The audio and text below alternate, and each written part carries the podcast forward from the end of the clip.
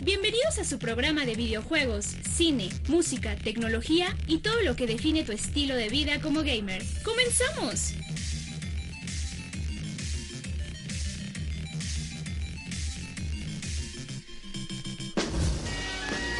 No se vayan.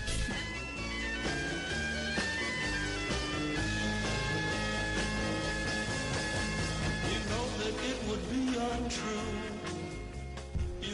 están amigos? Bienvenidos a Gamer Style Radio por Radio 13, su programa favorito de videojuegos, cine, música, monas chinas, coleccionismo, San Diego Comic Con, la Tech Tech de Gears of War y todo lo que define nuestro estilo de vida como gamer. Hoy tenemos Hoy tenemos casa llena porque hoy decidimos invitar a, nues- a todos nuestros colaboradores. Va a ser así rotaciones tipo fútbol, ¿no? Así de cambio del equipo de Gamer Style. Ay, por Dios. O sea, al que, el que oyeron a lo lejos de Shoso, que no le gusta el fútbol a pesar de que nació en, Ingla- en- en Inglaterra, eh, que es la cuna del fútbol. Pero bueno. También tenemos a nuestro Smith mexicano, el buen Mario. ¿Cómo estás? Hola. ¿Qué, qué manera tan extraña de hacer estas intervenciones, pero en este micrófono voy a decir este todo lo de la beta.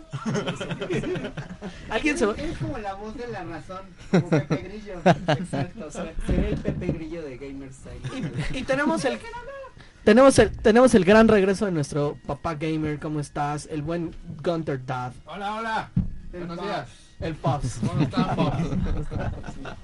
Vamos con un poquito de delay porque estamos transmitiendo desde OBS, pero les vamos a por la sorpresa que los vamos a tener al rato. Que ni es sorpresa, ¿verdad? Vamos a hablar. dice que ya está también bien. Ahí está ya, ya está. perfecto. Y pues también tengo aquí en la mesa redonda, en la mesa redondita, tenemos al buen Chop. ¿Cómo estás, Chop? Bienvenido. Muy buenos días a todos. El buen Humberto, ¿cómo estás? Hola, buen buenos días. Y no al último, pero no menos importante, el buen Suicidal. Hola, ¿qué tal? Buenos días. El buen el Suicidal Iván Con Drago. su bonita playera, Sí. ¿eh? Sí, Player otra. la O sea- mejor camiseta. ¿Tú eras, tú eras team, y- ¿Tú eras Team Drago? En vez de Team este... No, no, no, pero Está es buen personaje, es aporta. Apo- aporta. Aporta. Ya va a ser un análisis. De las mejores películas de Rocky. Pero bueno, Sí. vámonos de bolón porque es hora de comenzar este programa y sobre todo comenzar con temas muy muy interesantes. Y vamos a comenzar con uno que ya hicieron spoiler aquí mis muchachos, con la beta de Gear. Ay, perdón, no. Sí, La- sí, de- tal cual. Ahí se la aplica. beta. La beta de Gears Porque of War 5. fanboy, señores, todo está la bonito. Tech Tech de Gears of War 5. Ah, Y aquí traje a mis tres cuasi expertos del tema. Platícame un poquito acerca de lo que vimos o de lo que estamos jugando en Gears of War 5, por qué la gente se está quejando, por qué no deben de quejarse, qué nos está ofreciendo, todo, cuéntenme absolutamente todo del tema. Va a haber dos bandos. El que se queja y el que te va a decir todo está bonito. no. Sea, que se está incendiando. Este... A mí, yo sí luego, luego le di tache. Servidores caídos. O sea, como por 5 o 6 horas sin servidores. Donde podías jugar como nada. Te metía una partida, te sacaba y estabas horas en el, en el lobby esperando. Hubo a quien le marcó, y esto es real, 37 días cuando la prueba técnica dura Tres. 3 días. Fue, fue a Tornado, ¿no? A Tornado le marcó 37 días de espera. De- dos días de espera cuando son tres días de juego. Entonces, desde ahí, ese fue el primer tache para mí. El segundo tache, un modo de juego bastante campero, bastante... O sea, siento que lo hicieron como para, para los nuevos jugadores y eso está padre.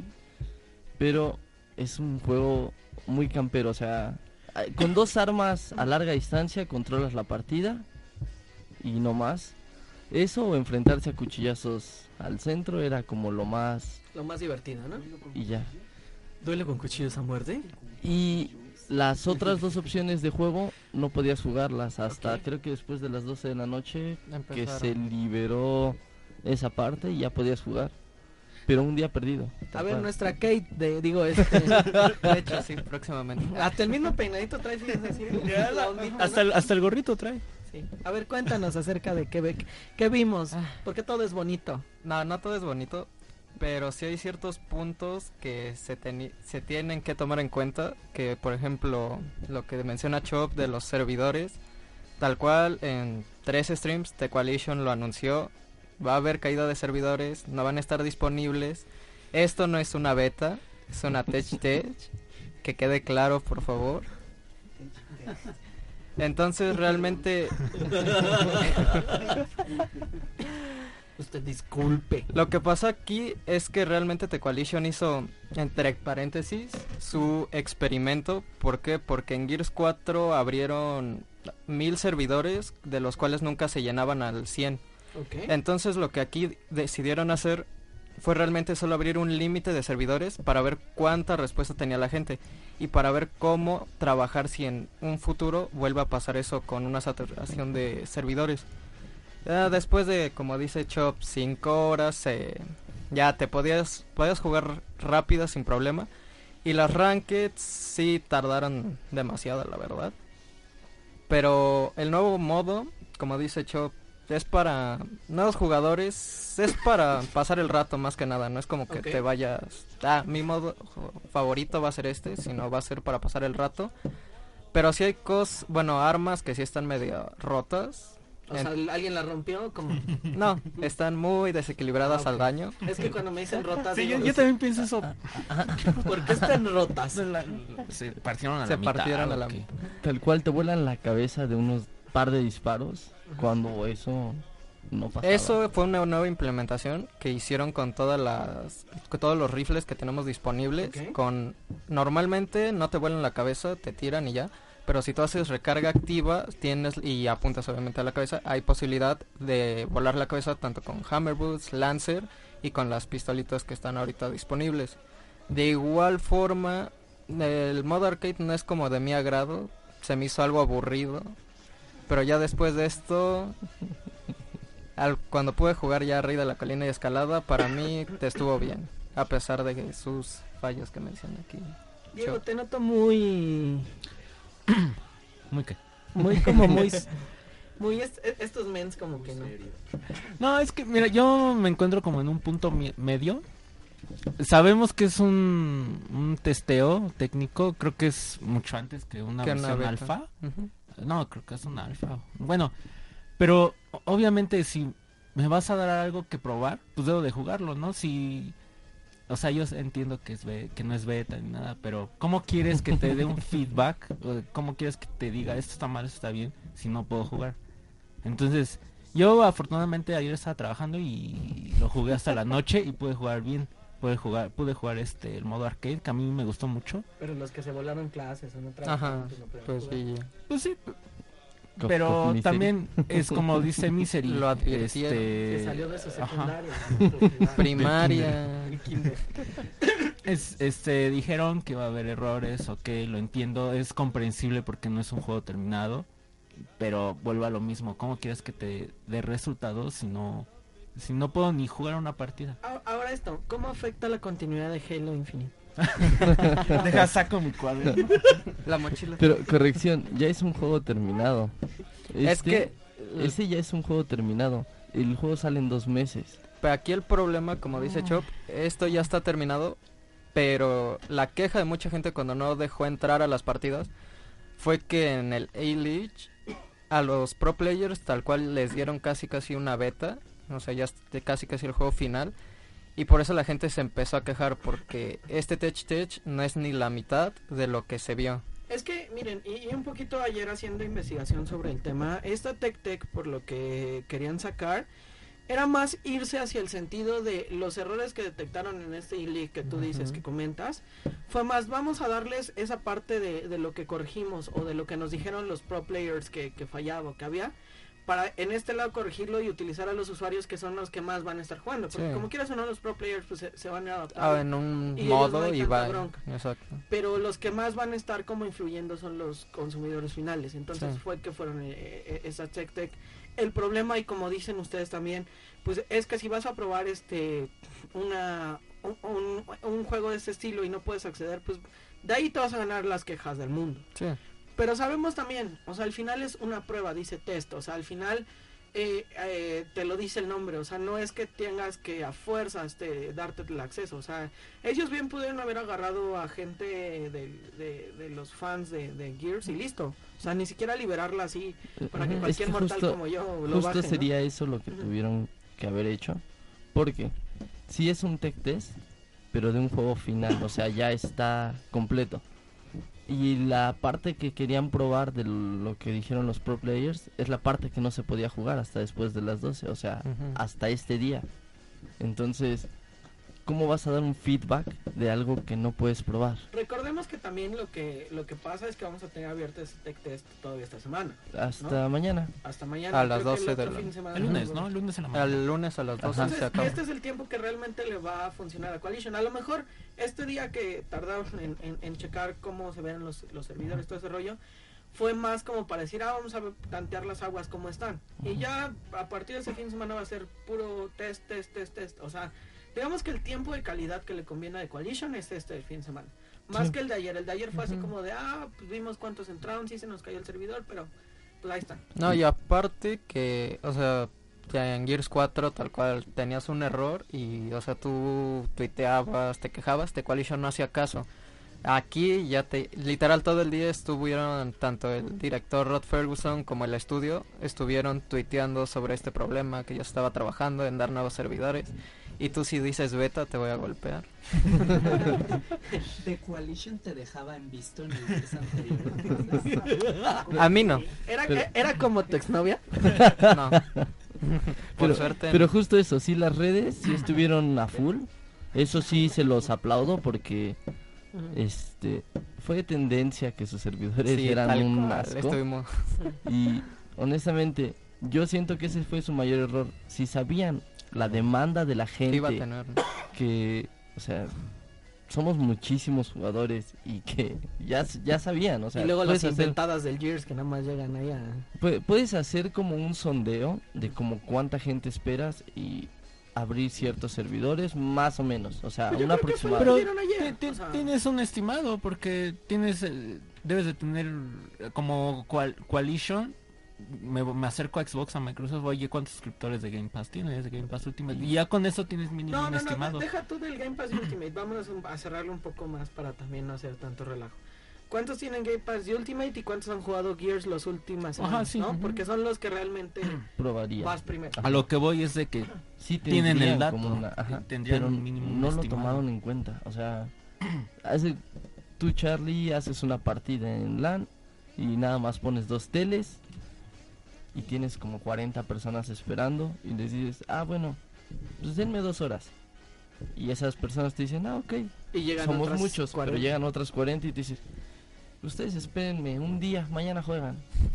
Pues, se me hace ridículo para una empresa tan- Yo creo que era más como grande. un tiempo estimado. O sea, sí lo pusieron así de acuerdo a algún cálculo, a algún algoritmo, pero no era tanto. No era No, no, no, tan... o sea, ah sí pero, pero- de que te hacen esperar te hacen esperar un- Era- bastante tiempo Si gente espera en Shake Shack, que no espere para la Tech Test, o sea, también, Yo, oigan. en la primera, cuando que entré, no- y que no juega otros juegos. la primera vez que entré, tardé 7 minutos en entrar a, Ok. al a la primera pantalla. Haces como el entrenamiento y después tardé 25 minutos buscando una partida sin que me votara una sola partida. Entonces, calculemos como que en 40 minutos no podías jugar. Ok. Para los primeros, los que fueron llegando después, no me imagino. Imagínate, y- a la cola, carnal. Exacto. ¿Y, y hoy cómo está el tiempo? O sea, ya... Desde las 12 de este, la madrugada, los servidores de Rankeds, tanto para Rey de la Colina y Escalada, ya se abrieron. Ya podías invitar amigos, ya... O sea, ¿ya puedes rankear desde ahorita? Ya, y Sí. de hecho te aparece, te faltan dos para clasificar. No sabemos si este rango, porque sigue siendo una chef, ¿no? se va a respetar en una beta, eh, bueno, en el juego final. Que no es beta. él, solito No. solito se va a respetar para el juego final o te van a dar algún indicio de tú llegaste a tal rango en la Tech Test, no se sabe, pero sí ya tal cual te dice, tú estás rankeando y te faltan dos partidos para ¿No te colocar. darán algunos skins? Y... Es- No, los iban- únicos skins que ahorita están dando son por los desafíos, que tienes que jugar cinco partidas, ganar 10, ganar 15. Cinco horas para Este, que no, ganes. de hecho no estaba tan mal cuando ya podías jugar yo lo hice como en cinco partidas todos los desafíos pero otro error te reinician todos tus desafíos y tienes que volver a hacer todo de nuevo y como ya hay más gente ya es más complicado porque al principio eran contra puros bots contra Solamente los atascados. no, no, No, el verdad sí. O sea, él, él vio que cuando empezamos a jugar ya bien, sí te, te daban todos, era muy fácil, porque tenías mucha inteligencia artificial. Otro error para mí, porque habiendo tantos jugadores queriendo entrar, Y las que no partidas lo eran una persona, bueno, no sé si es Alf jugando contra cuatro bots. Entonces, Estoy jugando. es Casi, como, casi. era un poco ridículo porque había muchas personas queriendo Qué jugar. bueno que ya no puedo jugar con bots, porque imagínate, por si soy manco con gente, ahora imagínate No, no, que no. me maten los Los bots. bots eran más fáciles, amigo. Ya Y me las iban a matar. que Oye, a Y me iban a matar. Pero es un bot o es trooper. Oye, pero están los, los los bots y súmale a los niños que están ajá, Sí, lo- eh.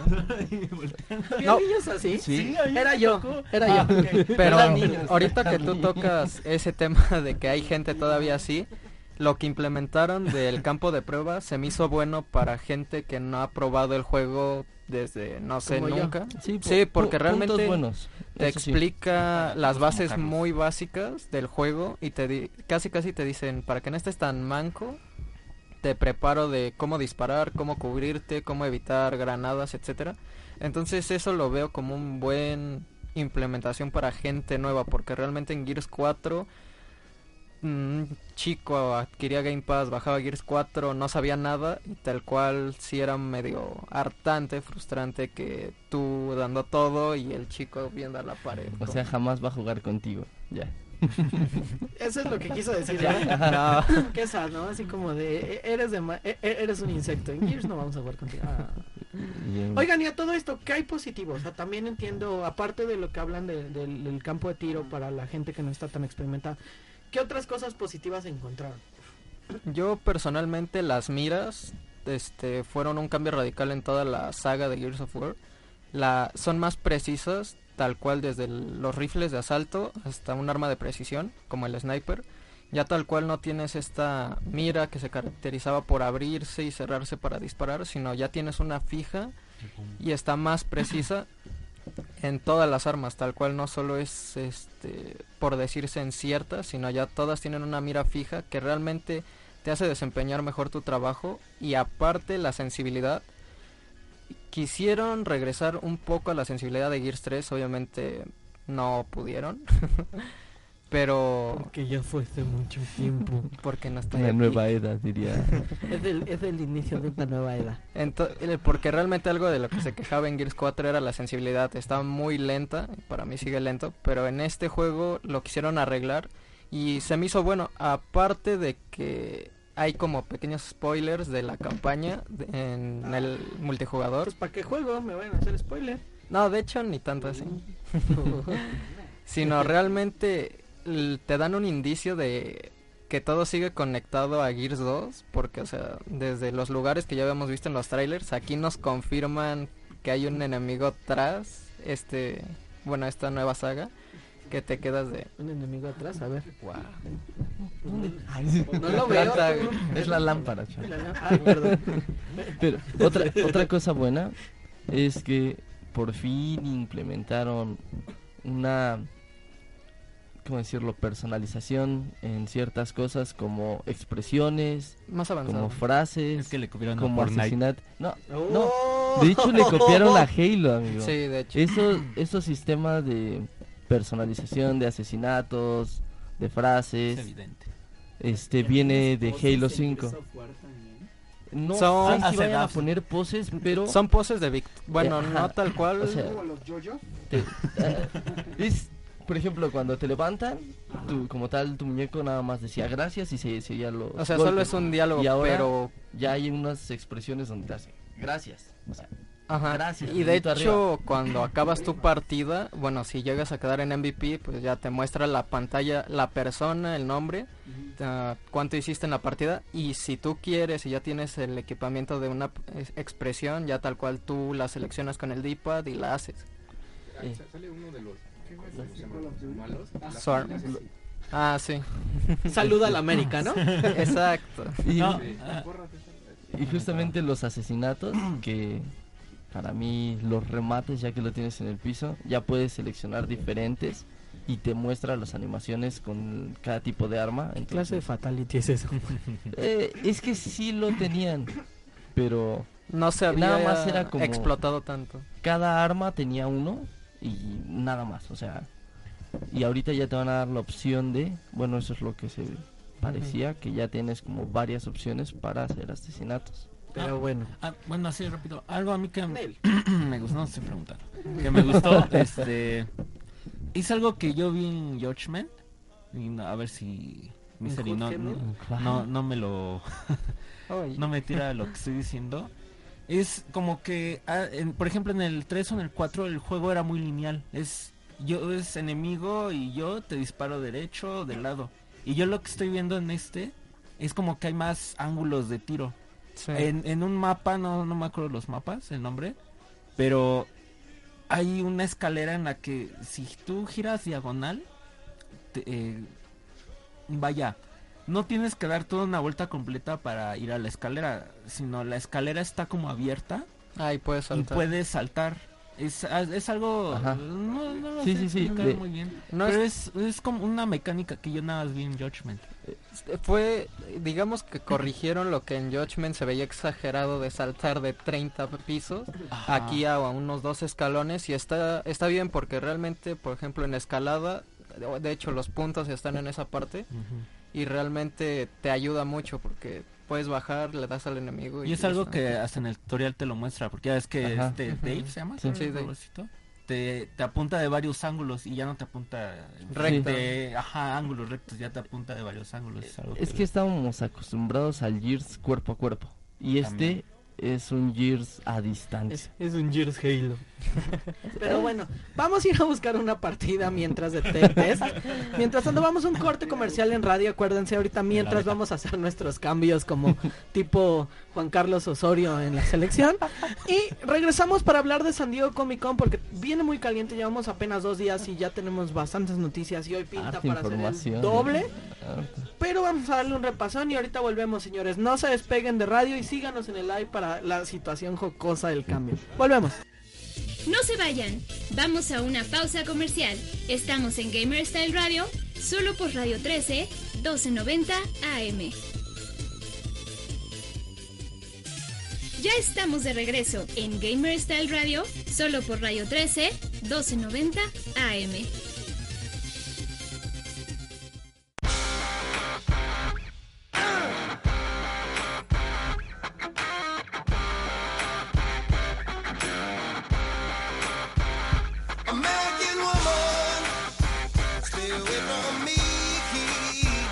Y todos así. Sí. Ah, Rolón. Rolón Padre Santo. La florecita. Y ya volvimos a su programa favorito, Gamer Style Radio. E hicimos un cambio rápidamente. Los que estuvieron en el live vieron así el cambio, así, cambio. Eso es como las luchas. El tag team. El tag team, ¿no? Y ahora damos la bienvenida al buen Shoso y al buen Alf, nuestro Counter Dad. ¿Cómo estás? Bienvenido. Bien, gracias. Buenos días. Bye, güey. Todo súper a gusto. O sea, como estamos hablando, así en la azotea, gustísimo. Y después te tiraron con un Y taser. después, ajá, exactamente, me dieron con el taser, así como en grande auto. Pero bueno, vamos a leer un poquito los comentarios en el Twitter. Por ahí tenemos. Alguien se tomó una foto de en camino a Gamer Style, ¿no? De- tirando, tirando, Tirando rostro, rostro. Tirando rostro. Aló. El, buen, pops. el buen Agustín Santiago, suerte, les manda suertecita. El buen Mario. Ayanamis dice que pase a radio13.com, le falta el punto MX, ¿verdad? Pero bueno. O al Facebook no Live. nada. Detalles. El buen Belicoseto dice, buenos días a todos en camina. Hola Belicoseto. Hola. Por favor, Mario, por favor.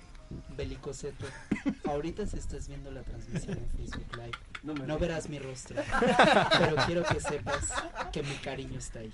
Ay. No, hombre. Es todo un escritor este hombre. Sí, pues sí. Es poeta y en el Sí, aire las compone, ¿no? Poeta. El buen Milo Kusanagi nos dice, pues a ver cómo le va a Gears porque su comunidad es muy conservadora. Uh. ¿Es panista?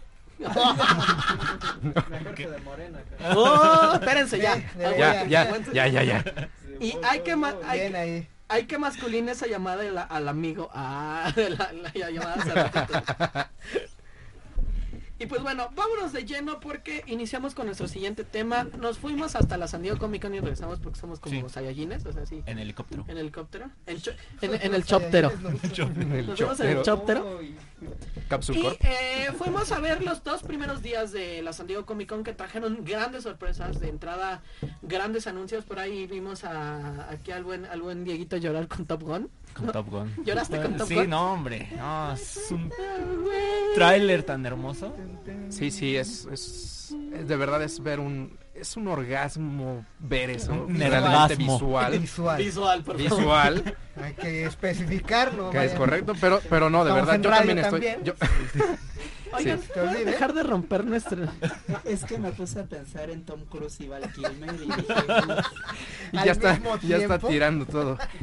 Creo que de verdad está increíble, increíble. Y ¿Cuántos la, la verdad años? la película, Desde la primera Top Gun. Ya como... A- del a ver, 82, creo. ahorita la Déjalo. buscamos, pero sí, el 87. Espérame, ahorita les Ah, sí, es más tirando. sí, sí, sí, es más tirando para acá, es 80 ¿Que es y... Sí, es 80 y... 1986, o sea, ya lleva 86. 33 años de que se estrenó la película.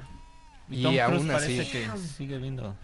Es que acuérdate que es como de la cienciología y los meten en formol. Relájate. Ca- ca- Camas hiperbálicas, papá.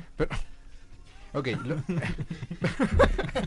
regresando al, al, al tema, Ajá, este, creo que de todo el tráiler, el final, o sea, cuando le dice, este, de, ya como de tu, casi casi de tu especie ya no hay, algo así le dijo, Ajá. Porque este, todos son No, controlados. le dices, ¿por qué regresas? ¿No? Así. ajá, y le dijo, es que, este, no, le dijo, ya, ya, no deberías de morir o retirarte, le dijo, tal vez, pero hoy no. ¿no? Sí, sí, sí. O sea, realmente eso hasta, mira, hasta se, se te enchina la piel. Con Mano, razón- es que Con razón vino con esa como yo por eso traje chamarrita, ¿no? porque Sí, si no, si no, se siente Top feo. Gun. Entonces, ¿por qué Top Gun? Porque Top Gun. Y realmente, si, si se fijan también el tema de, de los actores de esa época, pues ya están ya grandecitos, Betabeles, ya, betabeles. Ya pero, pero, pero aún así, no, Ah, se manchó. ¿qué?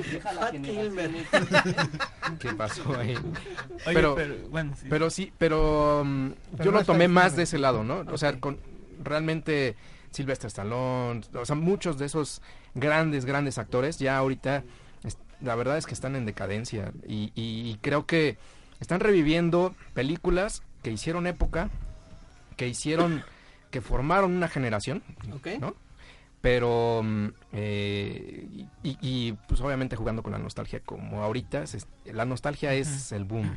¿Qué es lo que estaba diciendo Mario? Que están usando eh, pues, producciones antiguas para traerlas a, a esta época. está. Pero, Pero también, ¿qué actores nuevos tienes? Ajá, era lo que te a decir.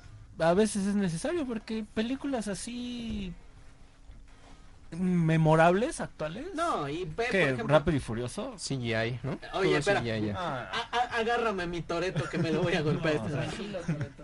Oye, por ejemplo, haciendo ahorita un, un- un- corte a la siguiente película que me interesaría compartirles, hablando de estos, eh, digamos, traer la esencia de los 80, Vale. ¿a quién prefieres, Shoso?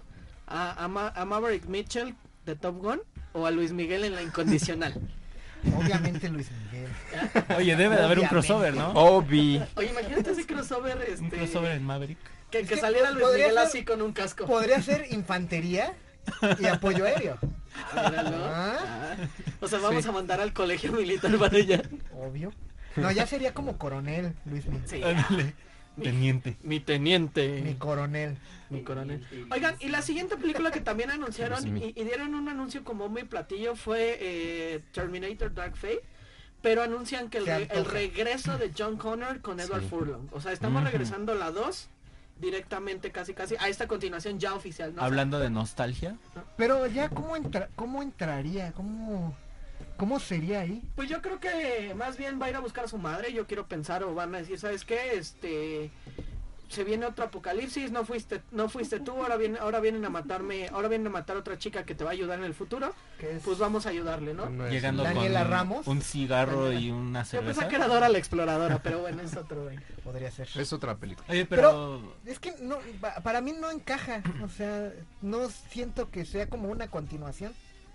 Porque en la pasada pues tenías a a este Matt Smith como John Connor Y ahorita regresas a, a No, no Edward. tenías a Matt Smith. Sí, No, Matt es Smith. que esta es secuela de la 2.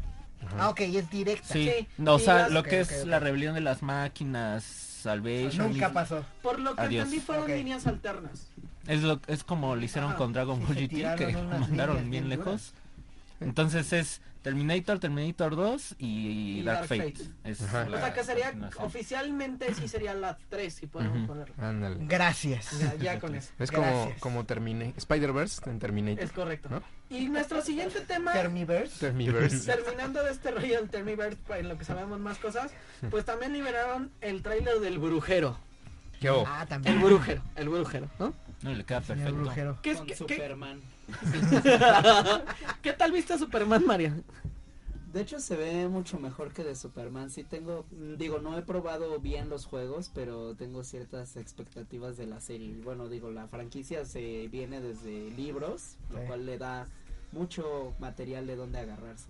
¿Qué, qué es lo que decían los productores de esta serie en Netflix? Ellos mismos dijeron, ¿saben qué? Eh, no va a ser dirigida totalmente a lo que se ve en los videojuegos, nos vamos a enfocar más en los libros. Y eso le da una Mejor. vertiente mucho más rica, mucho mejor. Y también te evitas estas comparaciones de, "Ah, es que no se parece al juego. Es, que, eso no pasa en el juego. Es que no puedo entrar a la partida. Ay, perdón, ya se, se me pasó. Disculpen. Perdón, perdón. Ya el gorrito Pero, se nos está enojando. ¿Qué ¿eh? hay, qué hay de, de- Leí un comentario de que habían quitado a la chica esta mm, como pelirroja y que la pusieron de cabello oscuro. A ver, no me acuerdo cómo se llama. No, es otro. pero, pero No va la ahí, o sea, va por ahí que ya, ya ahora ya están quitando esos tipos de personajes. Yo no sé por qué. pero, pero creo, a- habría que analizar y sobre todo, yo creo que ahora que se estrene más la serie, vamos a meternos en ese tema.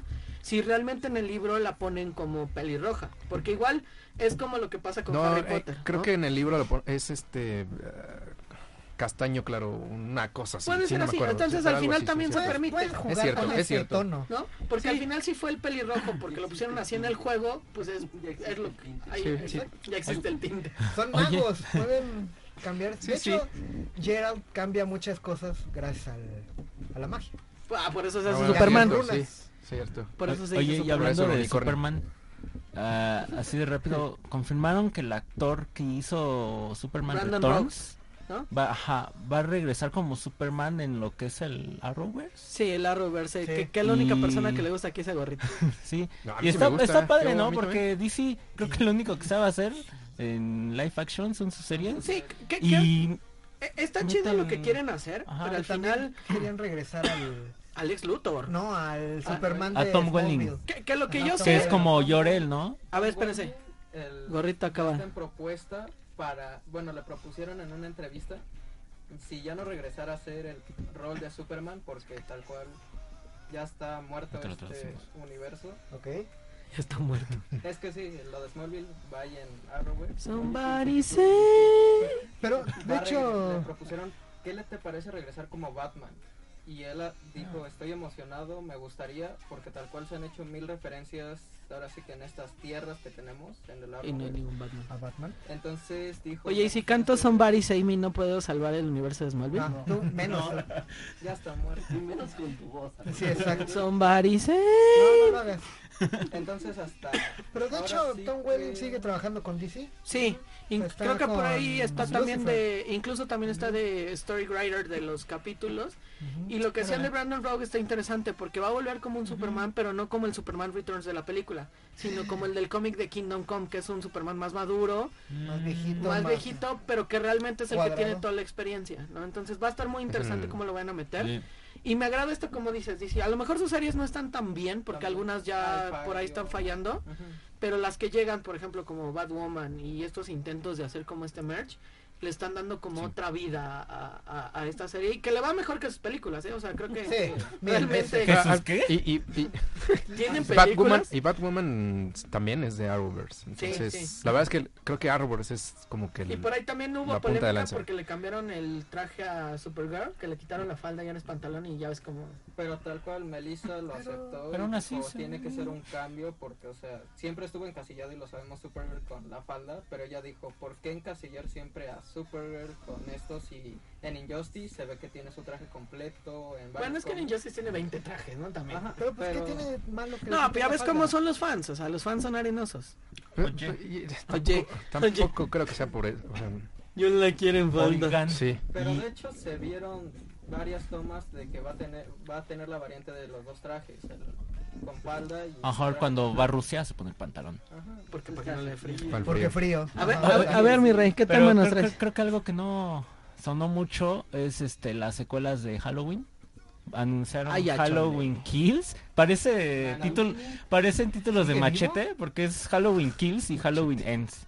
No, Ok. hombre. Entonces parece quemaron. cuando anunciaron. Machete Kills y Machete, Machete Kills Again, ¿no? In Space. In Space es cierto. Y faltó este Halloween. Christmas.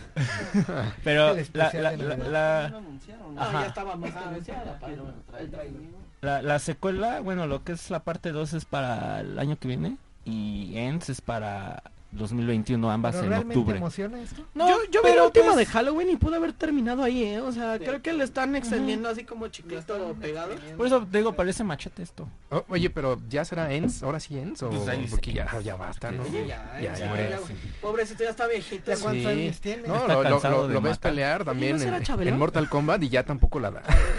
Oye, podría, podría ser, ¿eh? Tiene, la- tiene como que la misma Así. estatura. ¿Qué pasó, cuate? compro, ¿eh? Te vengo a matar, cuate. Exacto. Ay, qué bárbaro. Y el mismo cuerpo. El mismo puerpe- puerquecito que trae. Ya, no sé, qué creepy. Eh, Ya, ya le encontramos. Oigan, hablando aquí de los comentarios, el buen Edgar Espinosa, el, el buen, el, el buen este Jesús, ¿no? Es Jesús. Jesús. Ay, perdón. Él también juega Pokémon Go, igual que Mauricio Vargas, y nos hace un comentario sobre Top Gun. Dice, a mí me gustó mucho la fotografía de Top Gun.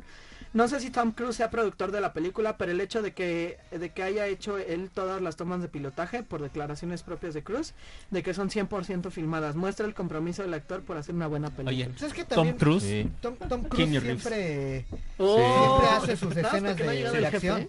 Sí, Sí, sí, sí. que no sí. es que hasta se ha lastimado en las de Misión Las Imposible, de por Misión eso. Imposible. Sí, siempre hace sus Se, la, lastimó la espalda, ¿recuerdan? El tobillo. Pocos actores ya hacen La, eso. ajá, el Jackie tobillo y Chan. les, Creo y que les- y lo- la son los únicos dos que Sí. conozco que hacen Y Keanu sus- Reeves también. También. Ah, ok. Keanu Reeves. ok. Like. Pues, Like. ¿Mayor qué? ¿Símbolo mayor qué? Creo que alguien ya no quiere estar en el. Sabes que me gusta ver el mundo arder, amigo. Y pues bueno, vamos a un corte comercial, vamos a seguir hablando del tema eh, Off the Record, así que no se despeguen de Gamer Style Radio en Facebook Live, mientras tanto en el radio pues vayan por un su chocomil, su tamalito en lo que volvemos y vamos a seguir hablando un poquito de Comic Con y también un suceso un poquito triste que pues nos atañe también a nosotros como Stylers, eh, pues este estudio en Japón que se quemó por un tonto, un idiota, llamaríanlo así, que realmente acaba vidas cuando no saben manejar sus temas, ¿no? Entonces volvemos con estos temas, así que no se me despeguen y síganme comentando aquí en Facebook Live. Volvemos.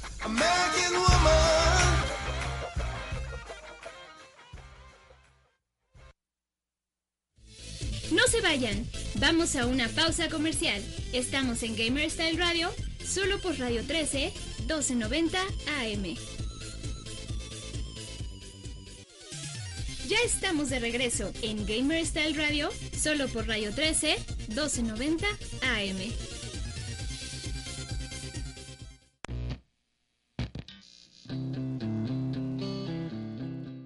Y ya volvimos a Gamer Style Radio por Radio 13 y pues vamos a seguir viendo nu- nuestros poderosísimos temas de la Comic Con, no sin antes aquí leer un poquito los comentarios del buen Mau Vargas. Dice, lo de Halloween junto con Viernes 13 y Pesadilla en la calle Elm son de esas franquicias más explotadas y desgastadas, Sí. ni con crossovers entre ellos llama la atención, es correcto. Creo que ya. Sí, ya, Sí, ya. ya Y el, y el buen Jagger Booster dice, saludos a todos. Sí, ahora sí Diego, ¿qué otro tema nos traías que te gustó de la Comic Con? De- es de Star Wars. No hombre, tú Star Ah, Wars. ya vámonos. Pensé que eras de Star Trek, carnal. ¿Qué pasó? Me ves las patas chicas. Me ves el suétercito. No, mira, el, el primero es una figura de acción. Ajá. Es este Hyper-Real se llama, de Darth Vader.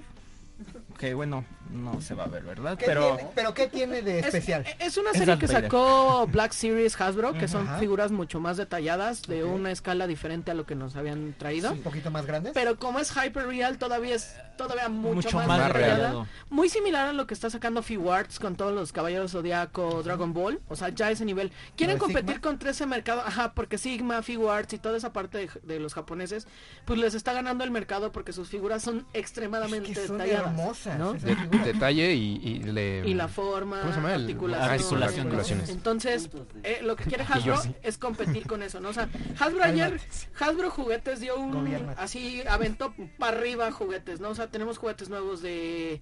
De, de Marvel Legends, por ejemplo, van a traer los de los 90. De- Va a salir eh, eh, Wolverine, Jane, eh, Jean Grey y Cyclops en un pack así de amor de tres, ¿no?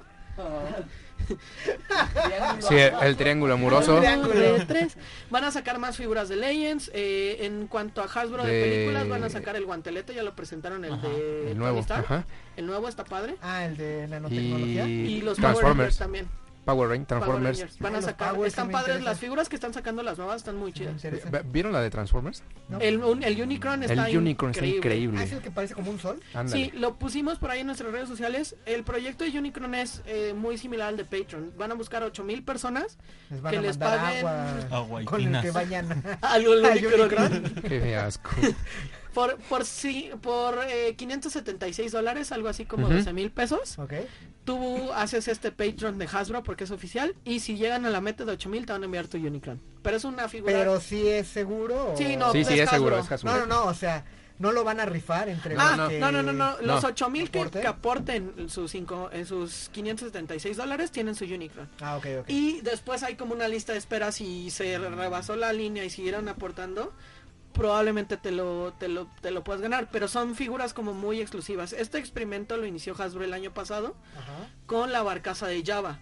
Ellos eh, hicieron igual lo mismo, decían 500 dólares y necesitamos 5000 personas que aporten la barcaza de Java y sacaron un figurón, creo que es casi el tamaño de la mesa la nave de la barcaza de Java.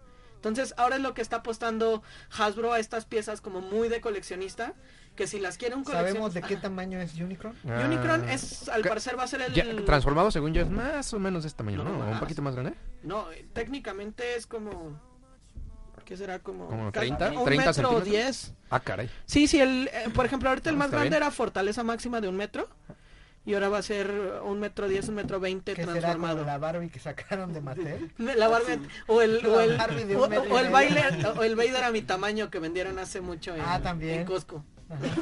Entonces, pues sí, Hasbro ahora sí que tiró la casa por la ventana y vamos a ver qué presentan esta Se semana pasó. de eh, Marvel. Precisamente hoy tiene su boot donde van a presentar, quiero su pensar, Fase casi todas las películas. No sé si todas, porque No creo que presenten todas. Yo digo que nada más La la, mitad. del siguiente, la ¿Año? primer, ajá, bueno. Yo creo Sí, que- porque ellos dijeron que no van a hablar ya de, una fase dos gigante. años. Oye, yo, hablando así, paréntesis rápido, de, de figuras, este, Barbie acaba de sacar también unas, unas figuras, o va a sacar más bien, va- unas figuras ¿De Marvel? inspiradas En- en, en sí, pero en X-Men, Eso en Heroines. Vi la de Entonces, Storm y está muy bonita. está la de Storm, está Grey, Phoenix, Bueno, Phoenix. Dark Phoenix, y está este Mystique, Mystique. pero Mystique la de la serie de los noventas. Mm. La azul Entonces, con su faldita Ajá, y el blanca. caballo Sí, así. está padre. No, está, está padrísima. Yo quiero una Emma bonita. Frost cuando la saquen. Mm, muy bueno, O una Jubilee con su este su padre. Ándale, de los noventas, sí, Sí. Sí. Pues bueno, hay que, ahí estén al pendiente. Vamos a estar subiendo por ahí varias notillas, varias este, imágenes para que no se despeguen.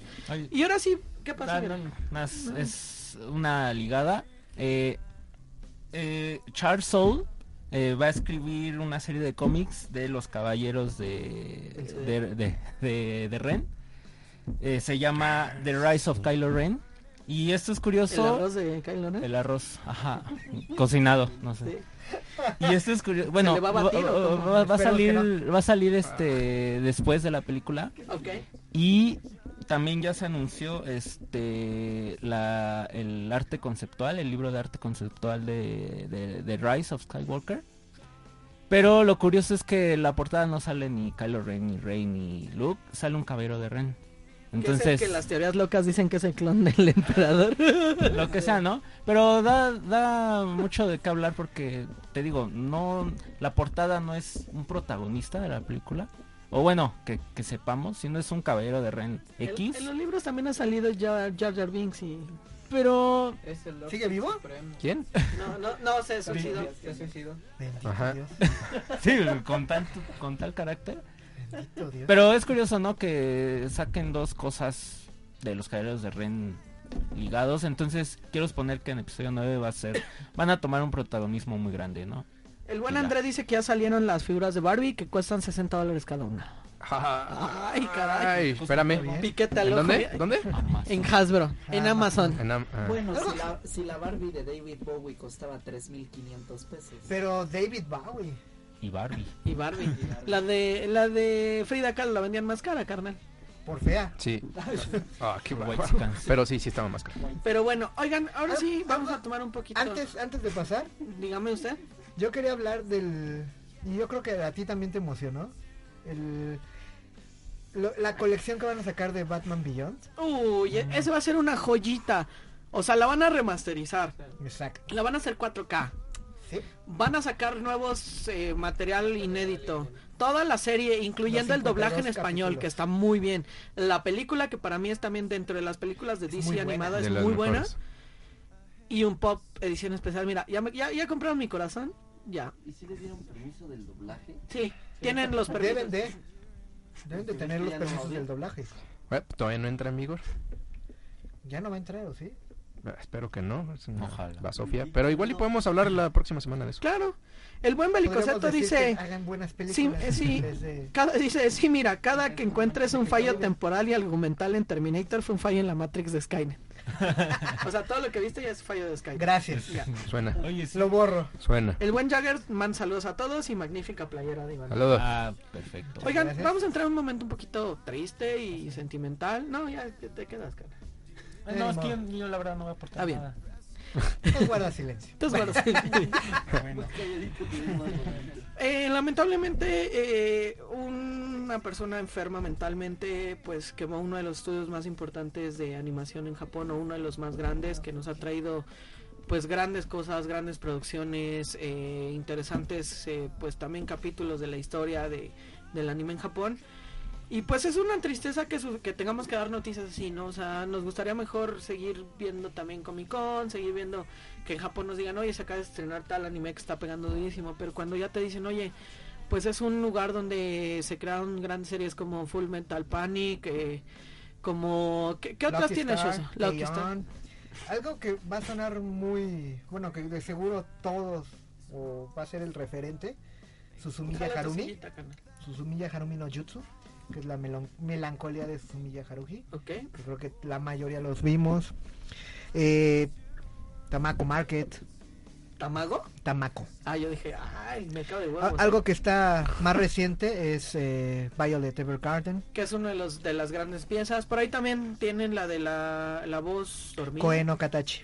Entonces, realmente, eh, quitando si son muy famosos, no muy famosos, pues es eh, parte de lo que nos regala la cultura oriental y que gra- gracias a ello varios de nosotros pues hemos visto muy padres series. Y es triste que sucedan estas noticias en un mundo donde pues desde una enfermedad mental que no se trató bien o por ciertos detalles no pudieron tratarla, que mueran gente que pues está haciendo su chamba, está haciendo lo que más le gusta, está regalando chamba a, a gente que también admira, ¿no? Esta parte, ¿no? Y que de repente de un día a otro mueran es, es algo muy triste, ¿no? O sea, también llamamos a, a no solo pues eh, gente que nos está escuchando por allá, si nos escuchan, o, o gente que nos está escuchando aquí, pues también tratarse estos eh, detalles de, de- de salud mental, sino también cuidar toda esta parte del mundo, ¿no? O sea, ya el mundo ya está demasiado como para, para que sucedan este tipo de cosas, ¿no? Está muy dañado ya. muy dañado, ¿no? ¿Tú qué opinas, Shoso? Tú que eres este fan también de, de, de este pues estudio que lamentablemente pierde muchas vidas y grandes pues animadores. Pues mira, Kyoto Animation es una muy buena, un muy buen estudio de animación, por lo que se, tú puedes identificar sus obras es por el manejo de luz y por toda la humanidad que tratan de reflejar en su, en su animación. Por ejemplo, muchos animes no te muestran como que el personaje se arregle el cabello y el movimiento del cabello, el arreglo de, ropa, cosa que Kyoto Animation sí lo hace. Por ejemplo, pone mucho detalle para que sus personajes se vean muy humanos, para que sientas que es una muy buena animación, para que lo identifiques, más que nada. Entonces, es muy lamentable que haya pasado pues este este incidente. Eh, el perpetrador fue Shinji Aoba. ¿Ok? Al parecer no sabemos si tiene problemas mentales, aún no se sabe. Pero este pers- esta persona alegaba eh, que les robaron eh, material intelectual. Ok. Entonces, él en, en venganza eh, se mete con galones de gasolina y empieza a, A quemar. a prender todo. Al parecer, esta persona también salió lastimada y te digo, hay varias versiones de que lo trataron de agarrar los, los misma, las, las mismas personas que estaban trabajando ahí en, Ajá. en este estudio. Y hay otras versiones de que lo agarraron antes de llegar a una estación de tren, cuando él estaba tratando de huir. Ajá. No hay, hasta el momento, no hay una versión oficial. Solo se sabe que esta persona, pues, hizo todo esto por venganza, por, por una, una propiedad intelectual, no se sabe cuál, hasta el momento. También hay muchas, eh, pues, mucho material de anime se perdió. El presidente lo dijo, el presidente de Q Animation. eh, comentó que mucho de las muchas de las computadoras donde ellos trabajaban quedaron destruidas y el material que estaba dentro de esas computadoras quedó perdido. Entonces Es también es muy muy lamentable. Incluso pues, las personas, las 33 personas que, que perdieron la vida y otras eh, 40 que están graves en el hospital. Entonces creo que sí es una gran pérdida para para las personas que nos gusta el anime, que disfrutamos de, de ver todas estas animaciones, historias. Eh, de momento hay una hay una campaña para ayudar a a Kyoto que se llama GoFundMe Help KyoAni Heal. O sea, ayuda a KyoAni a, a sanar. De momento llevan una suma más o menos de un millón de dólares de todo lo que se ha estado aportando. Y pues creo que les va, digo, la, la vida humana no puede, No. no. se puede reemplazar. O sea, digo, yo sé que ellos eh, como empresa y, y sobre todo por la cultura japonesa van a salir adelante, ¿no? O sea, la parte, digamos, material eh, sale adelante, pero la bronca es que pierdes en esos 33 grandes directores, por ahí creo que también sube el Mucho director de talento. animación de Inuyasha, o sea, a- Eh, al parecer está eh, desaparecido. No lo han dado como como muerto, tampoco lo han reportado como herido. como herido, entonces esa persona está desaparecida eh, hasta hasta este momento. Ok, Entonces habría que ver. Hay que esperar. Pero bueno, pues lamentablemente pues, nuestras condolencias y nuestra buena vibra para Japón y, y para los estudios de, To- de Kioto. Y pues vamos a un corte comercial para seguir hablando un poquito, quitar eh, esta tristeza y echarle ganas. Vamos a hablar ya de nuestro tema picosito, nuestro tema jocosón, la piratería en México, señores. Así que vamos a hablarle ahorita a nuestro invitado. Mientras tanto, vamos a un corte comercial y acompáñenos en el Facebook Live para que escuchen las llamadas super masculinas. Volvemos. No se vayan, vamos a una pausa comercial. Estamos en Gamer Style Radio, solo por Radio 13, 1290 AM. Ya estamos de regreso en Gamer Style Radio, solo por Radio 13, 1290 AM.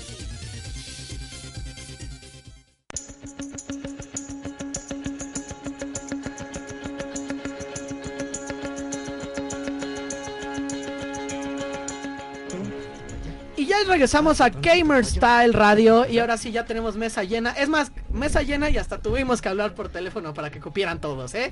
¿Qué hago? Le damos la bienvenida al buen Luis Solid. ¿Cómo estás, Luis? Bienvenido. Hola, ¿qué tal, Carlos? Bien, muy bien, muchas gracias. Él ha sido parte de este mundo de Xbox desde casi casi sus inicios y también pues es parte de la historia de los videojuegos en México. Y pues vamos a hablar de un tema que ya les estuvimos anunciando y aquí por eso traje a, a The Best of the Best del equipo de GS. Ah, no es cierto.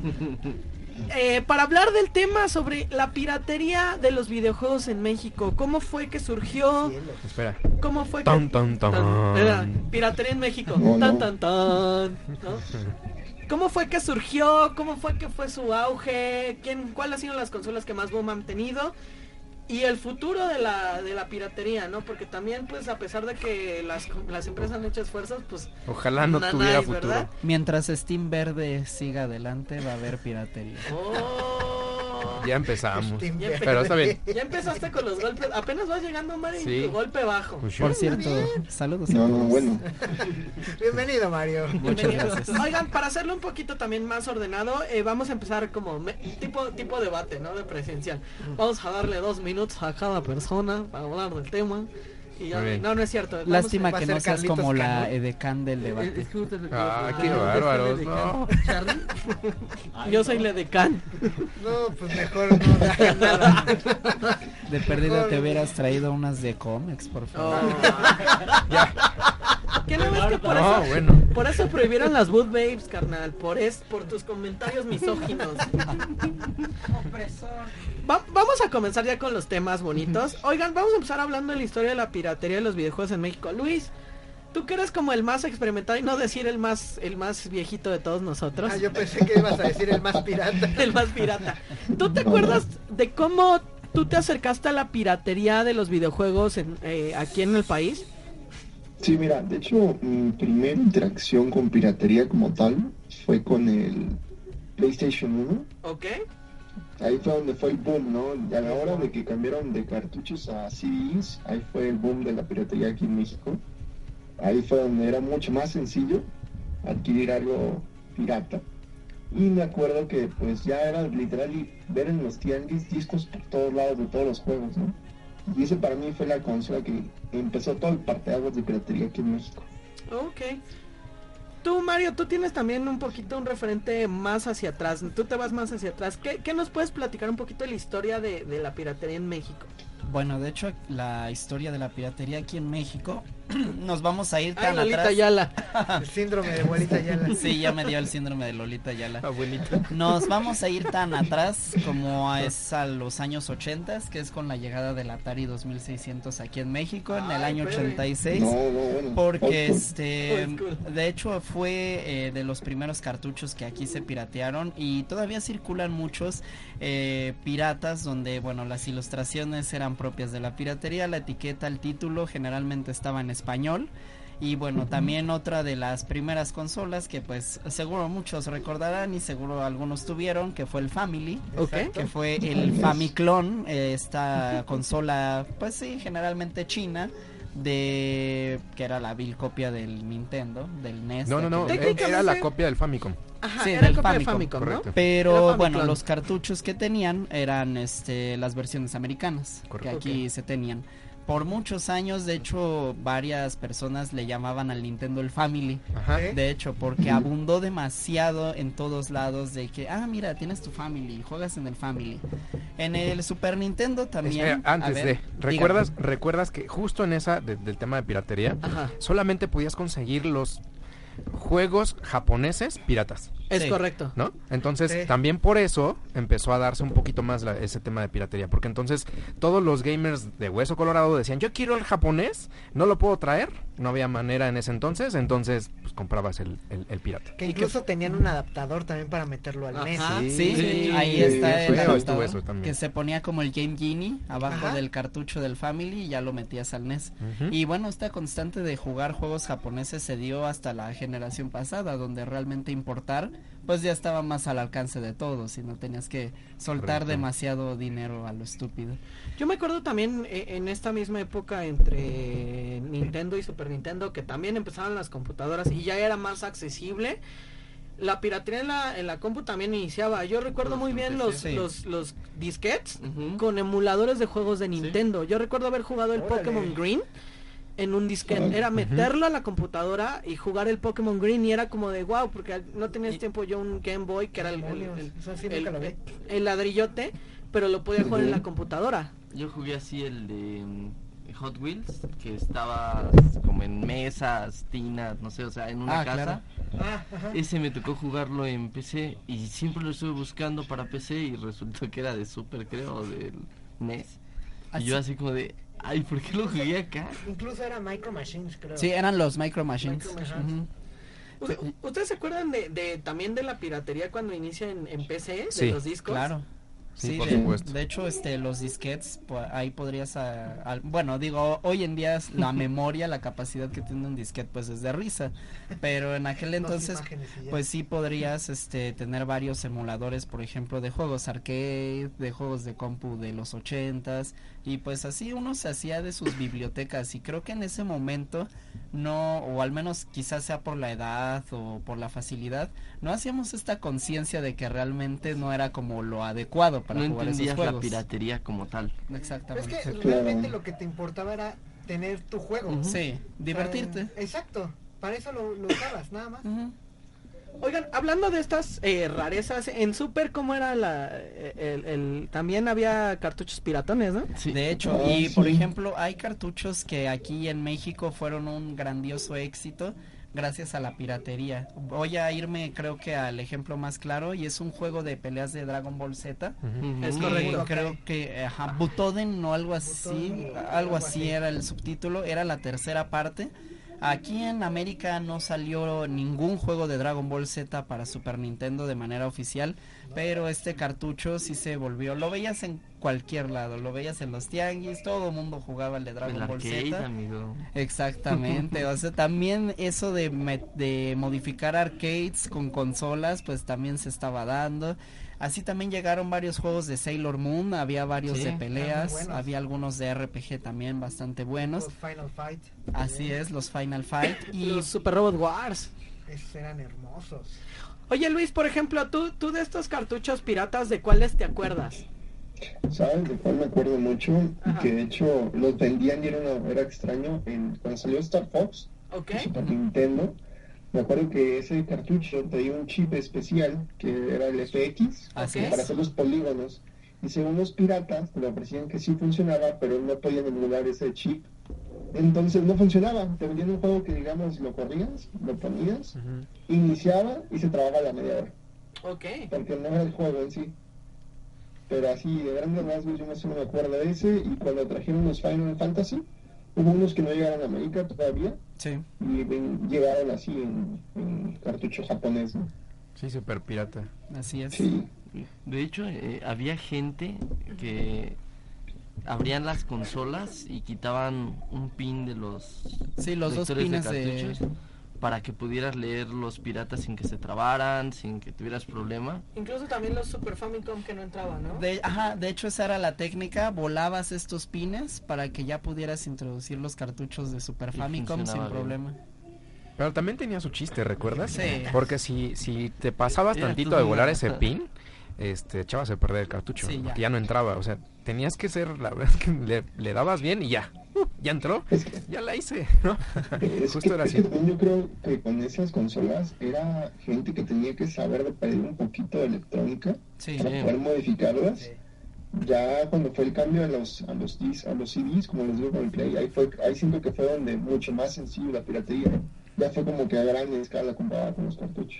Bueno, pero también recordemos que con PlayStation todavía tenías esa parte de que tenías que modificar tu consola internamente, o sea, el, el llamado chip, chip, el famoso ¿no? chip. Que se hizo súper famoso, pero ahí sí no podías ponerlo tan fácil porque sí tenías o que saberle o llevarlo a algún lugar que supieran, ¿no? Es que, sa- ¿sabes qué? A mí lo que me tocó, y de hecho eh, llegué a ver bastante, sobre todo, ya ven que yo soy de, de frontera, ¿Ok? eh, a ese vendía un disco que literal lo ponías en el PlayStation, empezaba a butear y se veía como la imagen de PlayStation, todo bien, se dejaba girar el disco y ponías tu disco pirata y corría el juego pirata. Que sería lo que después haría el Dreamcast.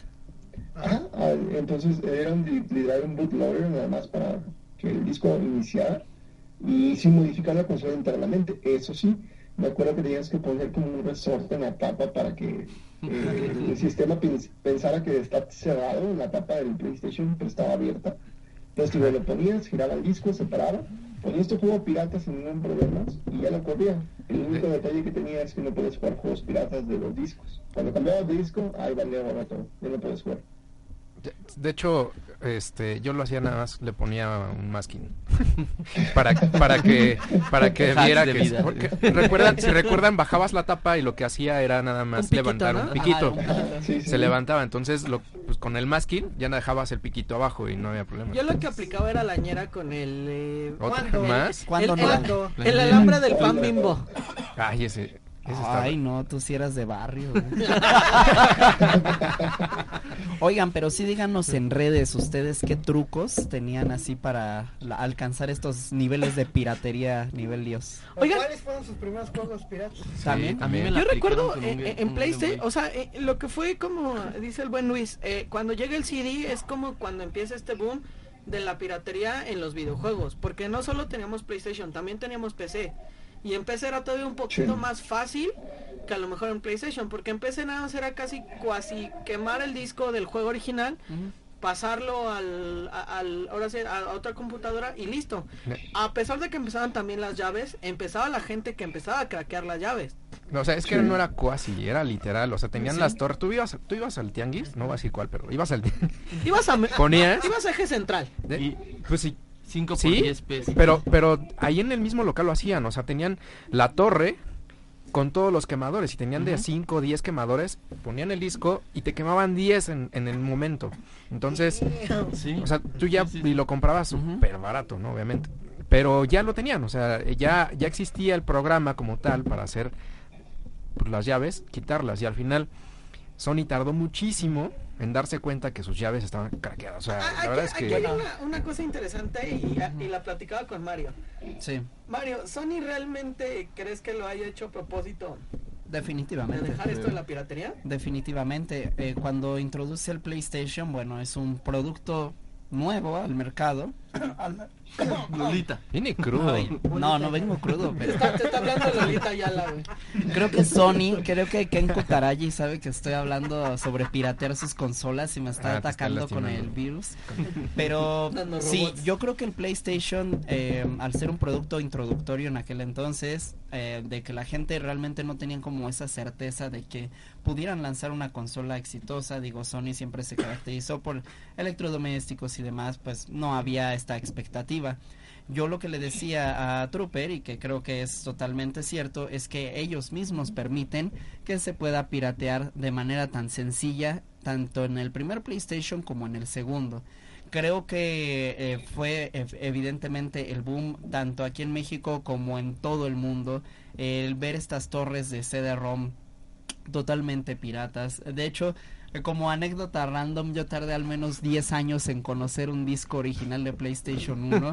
¿Qué Así, de grande fue el nivel de piratería que yo pude percibir O sea, del ¿tú PlayStation los discos negros? hasta 10 años después. No manches. Así es, y es que sí, Ple- Sony, tal cual, sí, Qué pena, amigo. qué pena la mía. Pero Sony facilitó todo para que eh, la gente pudiera conocer el producto, se enganchara, creara una fanbase que ya tuviera sus consumidores. Y cuál es el caso que actualmente pues si tú quieres hackear un PlayStation 3 por ejemplo te encuentras con problemas. Y ni siquiera hablemos del 4 Así que ya, pero porque ya tienes un séquito de seguidores que te van a comprar los juegos a como de lugar y al precio al que estén. Es que ampliaron mucho el catálogo en los primeros dos. O sea, te ofrecían tanto el catálogo que era más fácil llegar a cualquier expendio en cualquier lado y pedir deme 10 a ir a buscar el original. No, Y es que tanto. CD-ROM como DVD son En- también yo- yo formatos muy sencillos de piratear. Cuando en Tepito ya empezaron, porque también esto eh, derivó en que los precios de los discos, de, de que eran muy caros, bajaron brutalmente a conseguirte una torre de discos de, de 100 discos para quemar o tú los hicieras en 40 varos, 50 varos. O sea, y Claro. también yo recuerdo mucho que cuando yo llegué a Tepito alguna vez a, a ver los juegos, o sea, había gente que tú llegabas a Tepito y te vendían casi una caja de huevo.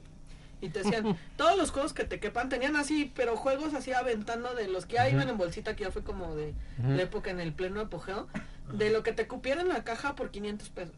O sea, tú podías hacer, y, y la gente iba, es que en ese tiempo pues era mucha gente que tenía negocios, a lo mejor no aquí en la ciudad, en pueblos, en, en el interior de la república, y pues para ellos era más fácil venir a comprar a Tepito una caja o dos, tres cajas de, de estas de huevo de, de 500 pesos, llevarse un chorro de juegos y venderlos afuera, ¿no? Claro. Y por eso es que los juegos llegaron a, va- a valer hasta 10 pesos. Yo llegué a verlos hasta en 5 pesos. Ya están en Sí, 100 sí, pesos, sí. de hecho. Y bueno, a algunos piratas la verdad es que hay que celebrarles su creatividad al momento de hacer portadas, Las portadas eran Hay algunas geniales. ¿Ustedes de cuál? ¿Tú, Luis, tú de qué juego te acuerdas pirata de Play así de esas portadas icónicas? Uy, a mí me vendieron un Metal Gear Solid eh, edición México, que según estaba en México, y yo dije, como soy fanático de Metal Gear, dije, oh, lo quiero. no tiene nada que ver. El Halo, Halo Play. El Sí, Halo. sí, sí, o sea, decía que era mm, literal Metal Gear, pero decía que era en la Ciudad de México, entonces me la vendieron. Yo chiquito, dije, no, no puede ser, no tengo que comprar.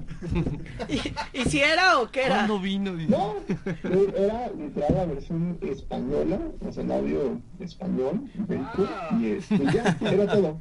Yo he hecho todo lo que este juego. Hey Snake, hey Snake. Cállate. Víbora. Así de rápido. No, amigo, los, el, el cigarro, el tabaco, en los españoles le llaman pitillo. Yo no sabía que era Sí. un pitillo. Sigue sin entender que era pitillo. Es un pitillo. Sácate el pitillo de la boca. Sí. ¡Mamá! ¿Qué pasó? A ver, ¿qué pasó, Diguillo? Oigan, el, creo que el rey de los juegos piratas en PlayStation era el Winning Eleven con la. Liga Mexicana. Claro. Madre y, y sus presentaciones. ¿Eh? Recuerdo uno Y el que, Pepsi Man. que un amigo Pepsi tenía, Man. este, compraba todos los de Win Eleven que iban, iban saliendo, ¿no? Este, y ah, ya salió el 9. No es cierto. Sí, y lo puso y va a ser una mala palabra, no sé, pero así decía, tal cual. Y nos daba mucha risa porque lo ponías y esto es Win Eleven 9.0 a huevo. Y así como de, neta. Como de las neta. producciones en MP3 que Así, así. tal cual, tal cual. Sonido changa. Y- pero él bien orgulloso de que ya lo tenía y era la misma versión anterior, pero con un nuevo intro. O, o actualizado con las con las nuevas alineaciones, Ajá, que ¿no? ponían. Yo me acuerdo que esos e- esos los hacían mucho con la versión en- de PC y de ahí la porteaban a- al Play. Digo, era para hacer los trajes. y eso. Pero qué dedicación, ¿no? Porque si había gente que se dedicaba a hacer el, el, El audio. el audio, Sí, sí, la parte sí. de los uniformes de cada equipo de la... Digo, son 18 equipos de primera división de México, ¿no? Entonces hacer las 18 playeritas, poner los nombres de los jugadores, o sea, sí, alguien sí le dedicaba tiempo para hacer ese Winning Eleven. De hecho, hay mucha gente que es muy dedicada a toda esta cuestión de los mods. Que siente una Ajá. pasión de Pero hacer estos. es más visto. Sí, Ya pero antes era como más, no sé. Y, Ya y- evolucionaron a mods.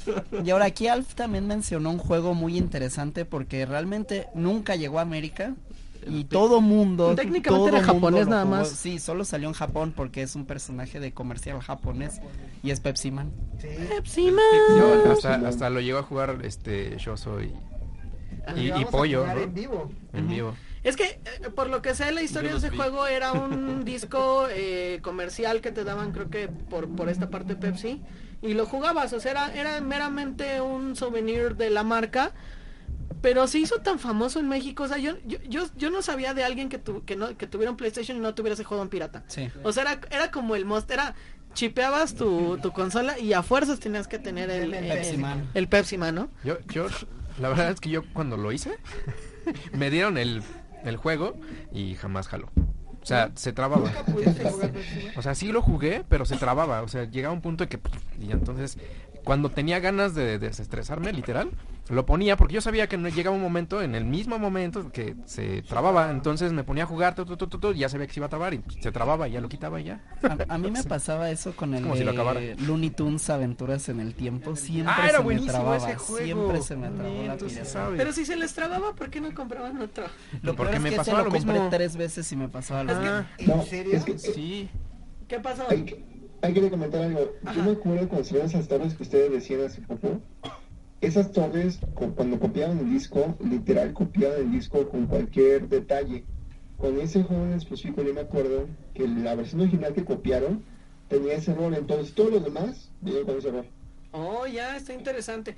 Oigan, vamos a ir rápidamente un corte comercial. No se despeguen porque sigue aquí Luis con nosotros nada más en radio. Mientras tanto, sigan en Facebook Live porque estamos como Gamer Style sin censura. Volvemos, señores. El Naked. Qué sucio, amigo, te escuchaste. No se vayan. Vamos a una pausa comercial.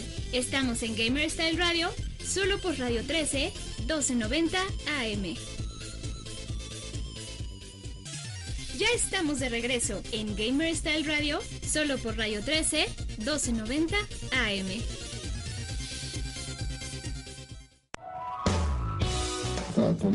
Y ya volvimos, señores, a Gamer Style Radio por Radio 13.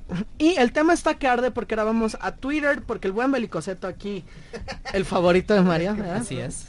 Puso, eran épocas en donde solo te importaba jugar. Era Bo Bo Boutoden 3, el que dicen de su... de- Sí, Boutoden 3. Ujú. Donde jugabas la saga de Majin Buu sin que hubiera llegado toda esa saga a la TV. Wow. Sí, de hecho. Y también dice, recuerden como que como dato bonito en México nunca nos llegó oficialmente el Street Fighter 2. Eso es, Es correcto. correcto. Ni siquiera el de maquinitas era este. No, en arcade no llegaba bien, pero este Super Nintendo y Genesis, claro que sí, llegó de manera Pero oficial. el, el arcade es, yo creo que es el que creo que refiere se al refiere arcade. al- al arcade. Mi primer juego japonés pirata fue Robotech eh, eh, BF1, un juego japonés sobre la serie de Macro Robotech. Muy bueno, Era- por era cierto. De, de Nintendo. Creo ¿Cuál? que era de NES, ese de Robotech. No, era de PlayStation, creo. Supongo. Yo recuerdo un Robotech de... La verdad, de sin la piratería, muchos juegos nunca hubieran llegado. Dígase el caso de Dragon Ball GT Final Bout. Sí, sí. No, el, el Final Bout, bueno, Sí, no sé Final si Bout sí a llegó aquí. Llegó a México, pero de, Pero- de gente que se lo trae de Japón. No, no es No, no, no. Final Un amigo Bout- tenía el Final Bout, eh, pero en inglés. Era Ah, horrible. De hecho, que Final el- Bout sí salió en América de Sí. manera oficial. Era, Sí. era horrible el, el, audio. El audio, o sea, el doblaje es horrible como el de ahorita. Pero eh, llegó. Sí, sí llegó. mínimo ya podías Sí, era jugarlo oficial. y tan- tenía su, su Fíjate, bucle. Eh, eh, es- Este punto está bien interesante porque yo, yo me acuerdo muy bien de esta versión. Dice, en Gran Turismo versión pirata venía la intro de The Cardigans My Favorite Game. Y en el original tenía otra canción que nunca supe cómo se llamaba. Pero en Gran No. Turismo sí salía la de los No, Cardigans. sí también. salió. Porque yo tenía Gran Turismo. Ah, pues entonces regaña a Belicoseto. Ay, Belicoseto, ¿no? No. Yo, yo, yo tengo todavía esa versión y sí sale Sí la sale de la de los Cardigans. Cardigans. ¿Sí? Taran. ¿Qué otros eh, comentarios nos tienen hecho sin? Aquí Oscar Cervantes dice, la piratería en mi opinión, su crecimiento fue desde el PlayStation 1, con una compañía china de denominación Player, discos serigrafiados y color plata. El logo era de un eh, equipo de básquetbol. También eh, Fabián Terán nos dice el disco Shark. Shark. él, los desca- Era que él Game descargaba Shark. sus juegos de Ares. Dice. Pero es que eran de DJ Shark los que descargaban el DJ Jagger tu, tu. Shark. ¿Esa? El Game Ah, Shark. Pero el, Game. Shark era otro rollo, ¿no? O sea, el Game Shark era pirata, amigo. Nada Eso más sí. se desbloqueaba las todo. cosas, ¿no? Igual, fíjate, Oscar Cervantes dice, la baja encriptación de las consolas permitieron hacer la piratería una caída grande. Fue con el Dreamcast que no tardó nada en realizar las copias sin necesidad de chip o bootloaders. Al exponerse a la baja encriptación, trajo otras cosas como ver películas en PlayStation en formato VCD, que era lo que hablábamos ahorita fuera del corte, que se podían ver con el Game Shark donde el atractivo era realizar trampa en cualquier juego, vida, balas infinitas, etcétera. Pero el Game Shark, digo, es como un tema aparte, ¿no? O sea, siempre ha parte. existido y oficialmente existió en Desde casi todas las consolas, ¿no? Sí, sí, eso, eso más bien de piratería fue más bien necesidad de los mancos, ¿no? Oye, oye, ¿y por qué lo dices con tanta Este, seguridad? No, es que te estaba viendo. Y yo, tengo mis ediciones. Los cuatro que, discos que salieron amigo. ahí están. Oigan, que no pasaba el primer nivel Siguiendo, siguiendo esta línea de, del PlayStation que vimos que te explotó a- a hasta más no poder, sigue PlayStation 2 y Dreamcast. Bueno, que a la par del PlayStation 1 hay un, un fenómeno bastante interesante. Gracias. Que creo que es. que no, no eres tú. Ah. Que se dio interesante. en todo el mundo y fue eh, la piratería en Game Boy. Ok. Uy, Y este, bueno, los cartuchos de Game Boy piratas también siempre se dieron, pero creo que cuando alcanzó un punto máximo fue gracias a Pokémon. Porque creo que todo el mundo quería, bueno, se atrapó en la fiebre Pokémon en aquel entonces y quería su versión a como de lugar. Pero creo que no tenían baterías. ¿no? Exactamente. Y Sí. el, el punto negativo que tenía la gran mayoría de estos cartuchos era que pues sin batería, pues cómo ibas a ¿Cómo salvar, ¿verdad? Y ya los más afortunados, por ejemplo, no lo leía el Super Game Boy, no lo leía Pokémon Stadium, pero tú tenías ahí tu Pokémon pirata. Yo compré uno, este, incrédulo niño, lo encontré barato y dije, ah, perfecto, Me lo llevo. para mí. Lo abrí todo muy bien, sí guardaba, mantiene bien las partidas, Pero mm, no supe hasta después que venían marcados en la placa con Nintendo. O sea, te asomas y dice Nintendo. Sí, está grabado el Nintendo.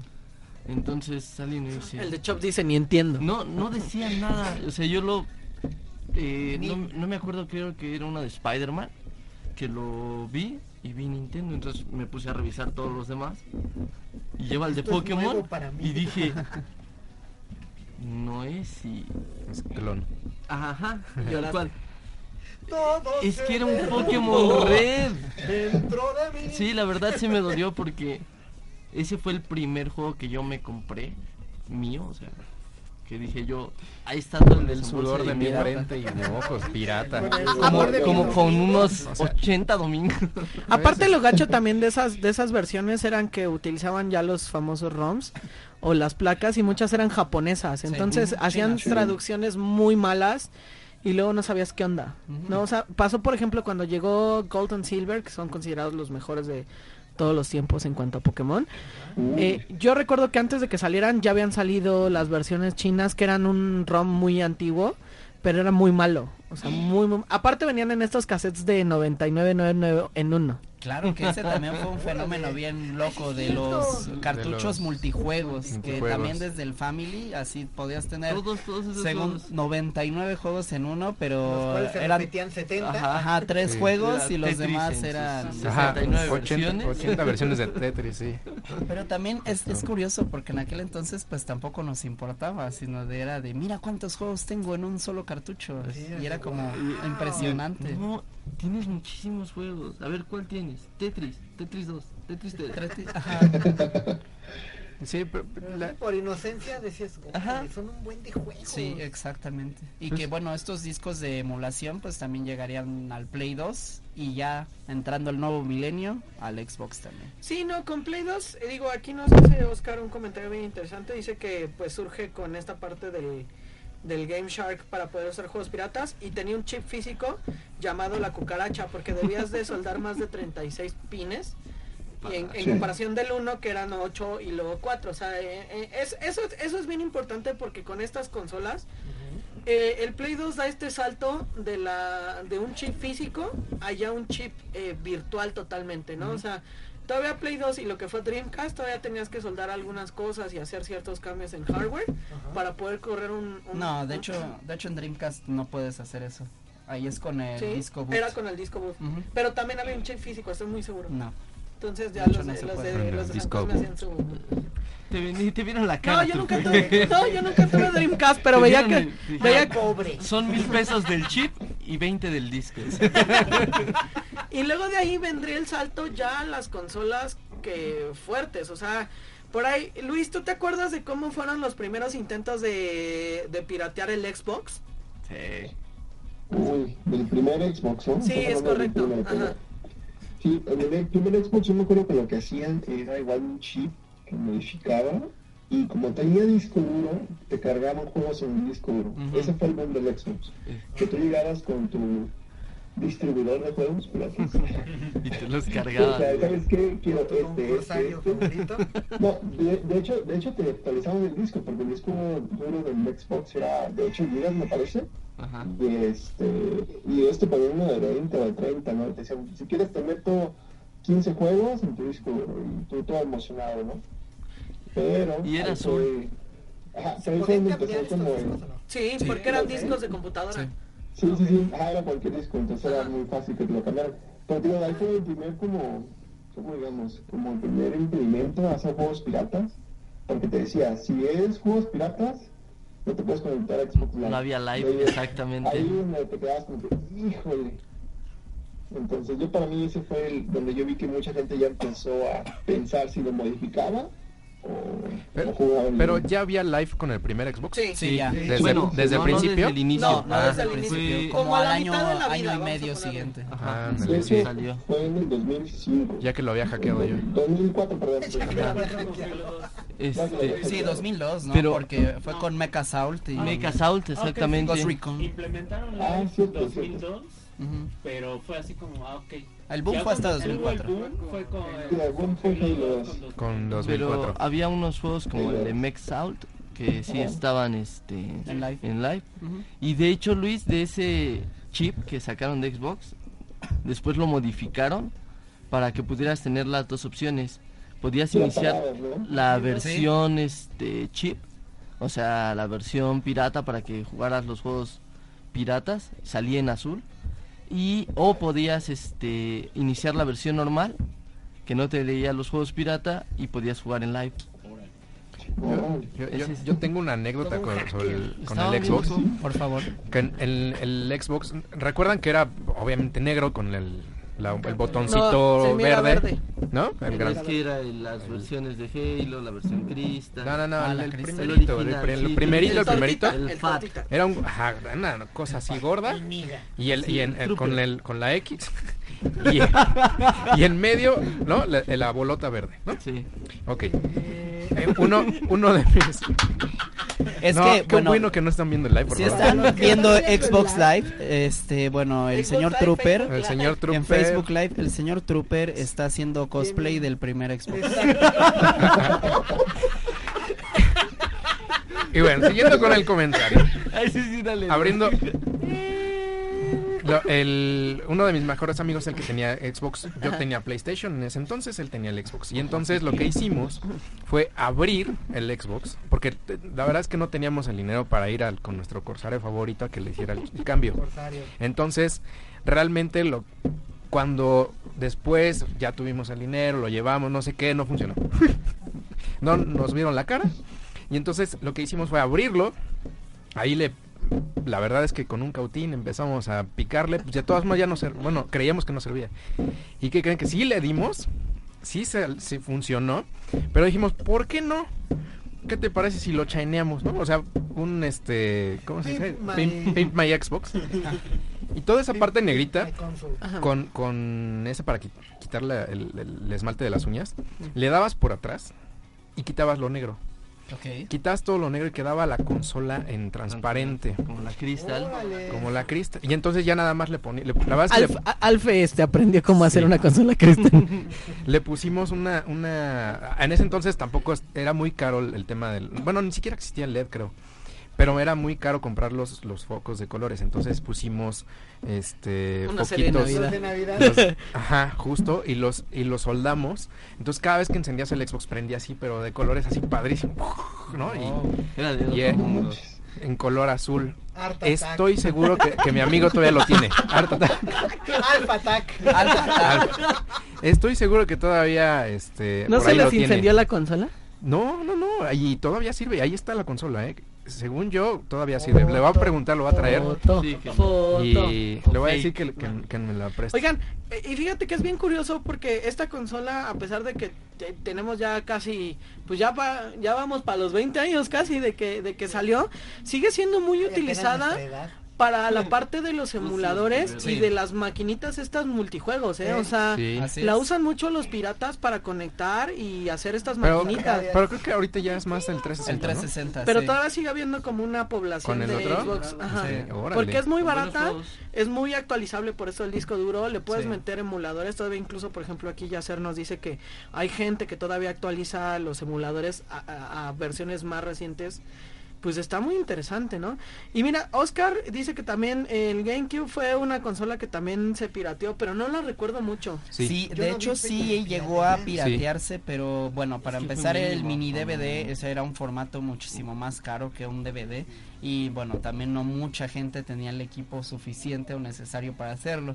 Y además también estaba este rumor, no sé si haya sido cierto, de que al momento en el que tú ponías un disco pirata, un mini DVD en el GameCube, el láser se fregaba más rápido. Que No técnicamente sé- sí es cierto. Sí, supongo Sí. que sí, pero bueno, ahí Nintendo sí quiso aplicar la de nada de piratas con mi consola, lo cual también pues sal- ter- ahí se terminó saliendo contraproducente al usar este formato, porque eso significó que pues muchos juegos de mayor tamaño pues no llegaran o se quedaran en el tintero o fueran divididos incluso en dos discos, ¿no? Ujú. Pero bueno, vamos a un corte comercial rápidamente porque vamos a ir hablando del tema. Ya casi llegamos a la actualidad, ¿no? Ya estamos, estamos en nuestro paseo de, de- de todo esto. Entonces no se despeguen porque ya saben que fuera de, fuera en el, en el, ¿cómo se llama? En el Gamer Style. tenemos más información. Así que no se despeguen de radio y síganos viendo en Facebook Live.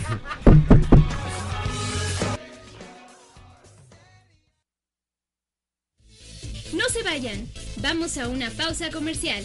Estamos en Gamer Style Radio, solo por Radio 13, 1290 AM. Ya estamos de regreso en Gamer Style Radio, solo por Radio 13, 1290 AM.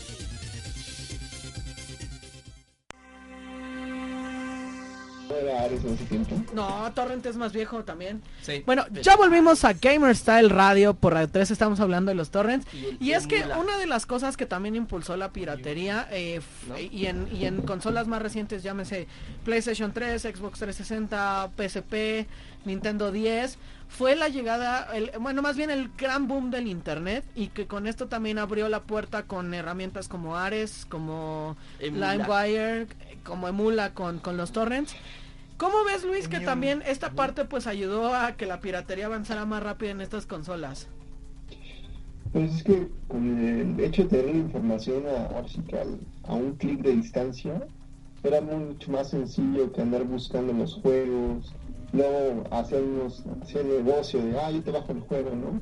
Era un relajo porque la versión de internet tardaba así un buen en bajar un juego, pero sí afectó bastante. Ahí fue también, como dices, el boom de, ahora es mucho más sencillo adquirir un juego que, que ir a buscarlo, ¿no? En un mercadito o algo así. Yo, yo me acuerdo también con el tema de, de internet cuando bajabas todo esto que decíamos en los torrents y que lo dejabas toda la noche, Sí. literal, Sí, hasta una, una canción la dejabas bajando, ¿no? Ah, pues hay que se quede, tú, tú, tú, la dejabas, la programabas, te ibas a dormir ¿Y si y no en la mañana todo... Ah, sí, era lo peor. Lo peor es que... ¡Chin! ¿La versión que querías? Otra vez. La versión de radio. Pero pues ni modo, era lo que había, ¿no? El con Sí. Sí, no, y, y- y yo me acuerdo mucho, o sea, quitando también el salto que hicieron las conexiones de internet, ya cuando llegaron a, a velocidades más decentes, uy, ya, ya te hacías de, yo, yo me acuerdo que por ejemplo ya mi 360 yo sí llegué a chipear uno, pero ya con este, ya- o sea, yo ya hacerlo, o sea, yo ya no llevándolo a algún lugar, sino ya bajabas el, era el LTE, ¿cómo se llamaba el chip? LSD. No, tenía un nombre. Eh, RTH, ¿no? Algo, eh, tenía un nombre ese chip que tú ya lo metías porque ya tenían, o sea, también las nuevas consolas trajeron puertos USB, o sea, Así era, es. o sea, ya no solo tenías Más disco fácil. duro, ya era puerto USB, entonces ya podías conectarla, meterle una una USB con cierto programa y, Y listo. y ya lo hacías. E- e- Era algo que, que Sí. decía Mario, decías, es que ya las consolas ya llegó un momento en que tú ya podías hacer este tipo de homebrews sin necesidad de ir a, a, a Meave o algún mercado a hacerlo. Exactamente, y por ejemplo, una de las consolas que más se pirateó en aquel entonces y que comentábamos fuera del aire, pues fue el Wii. Nintendo sí ahí de plano no metió las manos y dijo hagan lo que ustedes se les dé la gana con el Wii. Que no tenemos gente. Porque, no, porque algo. perdimos a la gente y ya necesitamos que todos ustedes regresen. Y la verdad el Wii se prestó para unos hackeos muy interesantes. Eh, para empezar tuvo esta maravillosa aplicación que se llamó The Homebrew Channel, que no Ah, sé si sí. lograron ver. Eh, bueno, Homebrew Channel conjugaba emuladores de todas las consolas antiguas que todo te pudieras imaginar, de todo, todo, todo, con capacidad de jugarlo no solo con el control del Wii y con el clásico, sino también con el de GameCube. O sea, tenías variedad ahí y bueno, a la parte eh, Homebrew Channel te permitía también gestar los juegos que tenían el Wii. Lo bueno es que podías conectarle una memoria USB de hasta 32 gigas, que Ujú. ya de ahí eh, O podías SD, cargar ¿no? También. eh, o memorias SSD también y ya de ahí podías cargar sin problema alguno los juegos y la verdad tenía una emulación muy muy buena de las consolas retro salvo el Nintendo 64 no sé por Pero ese siempre ha habido bronca con la emulación de los juegos de 64. Sí. Igual los emuladores en computadora, digo, a pesar de que ahorita ya tenemos monstruos en computadora, sigue ha habiendo tenido problemas muchas broncas y eso es que yo creo que una ventaja, no sé cómo se desarrolló el algoritmo para ese 64. rollo, que sí y bueno a la par pues otra que fue el Nintendo 10 con esta famosa memoria R4 R3 R4. primero, Ajá. ya recientemente R4. que le puedan meter juegos, música, o sea, literalmente puedes modificarla como se te Como el PSP. El que también le PSP podías también. poner hasta películas. Pero- y- Pero, pero realmente a- ayudó, creo que eso ayudó también a que el, a que el Nintendo el- empezó desde el 2DS, ¿no? No, desde el 10. Desde el 10. De- ah, cierto, el 10. ¿La el R3? ¿El Sí, 10? sí. Sí. Fíjate, entonces para que esa consola fuera la consola de este Portátil. portátil. Sí. Creo que, que eso ayudó muchísimo. La bronca, por ejemplo, con el PSP, que tal vez eh, lo, lo frenó tanto, pero después, bueno, se vino el vendaval, fue el formato de su tarjeta. En, en 10, lo Ah, que, sí. la ventaja que tenías Sí. es que la, la R3 y R4 le metías un SD o una micro ya en modelos más avanzados.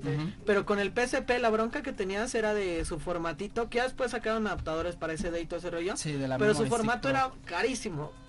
O sea, era carísimo y te cos- o sea, no te costaba trabajo, pero hacerte de una memoria de buena capacidad, porque los juegos eran pesados, era, Sí. era complicado. Pero ya después que lograron tronar eso y el homebrew estuvo, porque hubo una época entre que Sony y los homebrews estaban peleando. Sacaba la actualización Sony y a la semana ya salía el homebrew que lo que lo hackeaba. y luego otra vez Sony y luego el homebrew. O sea, se estuvieron dando hasta que Sony dijo, ay, háganse bola, ya no nos voy a tapar. Y, cre- y creo que aquí en México mucha gente me le preocupaba tener más bien el PSP hackeado, ¿no? Porque podían tener todos estos emuladores tanto de consolas viejas como de arcade. Yo que se tenía dio un mucho. Smash Bros. modificado, era un juego homebrew, ajá, que tenía a Sonic, tenía a Master Chief, tenía a Mario, tenía a Goku, era, no era un Mugen, Era pero era de, era un, como un Smash. Medio piratón, pero estaba chido. ¿Medio? Medio. ¿Medio? Parece que lo sacaste de un callejón de Taiwán ese. un cartucho de 999. Pero también eh, daba miedo el hackearlo porque te decían es que si lo hackeas no puedes conectar a internet, Sí. no puedes hacer esto. Ajá. Y sí, literal no te podías conectar a internet. Sí, pero a la siguiente actualización del homebrew desbloqueaban eso. Correcto. Pero pues también estarlo actualizando también. Y vete a comprar otra vez y vete, ¿no? Verlo a llevar. Lo más gacho que te podía pasar era que te- se te briqueara. Y Sí. hijo. A mí me pasó varias veces. Al principio no sabías qué onda y si te sacabas de onda y te daba miedo. Pero después sabías desbriquearlo y ya era... Digo, sí era riesgoso porque ya te metías en las memorias internas ya del, del PSP, pero si ya le sabías... Ah, ya se me. Mario, si eres Dos muy barrio. minutos. Sí, Sí. es muy barrio. ¿Dónde vivías?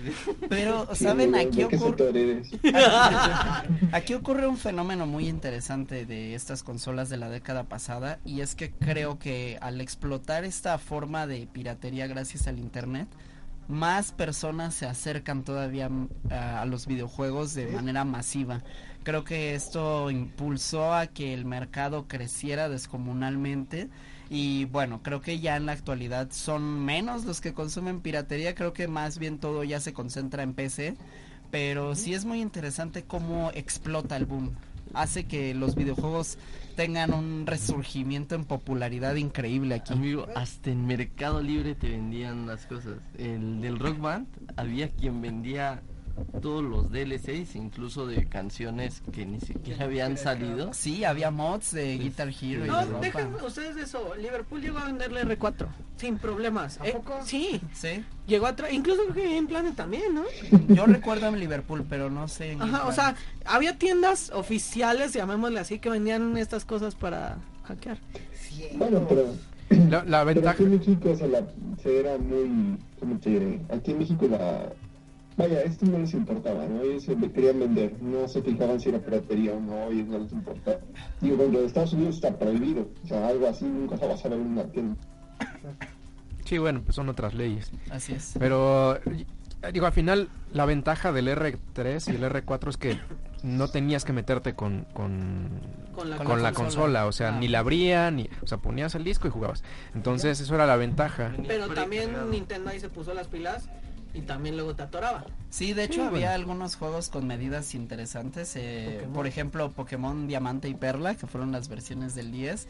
Eh, en Japón, eh, más de 20 millones de personas jugaron Pokémon Diamante y Perla y la mitad eran piratas.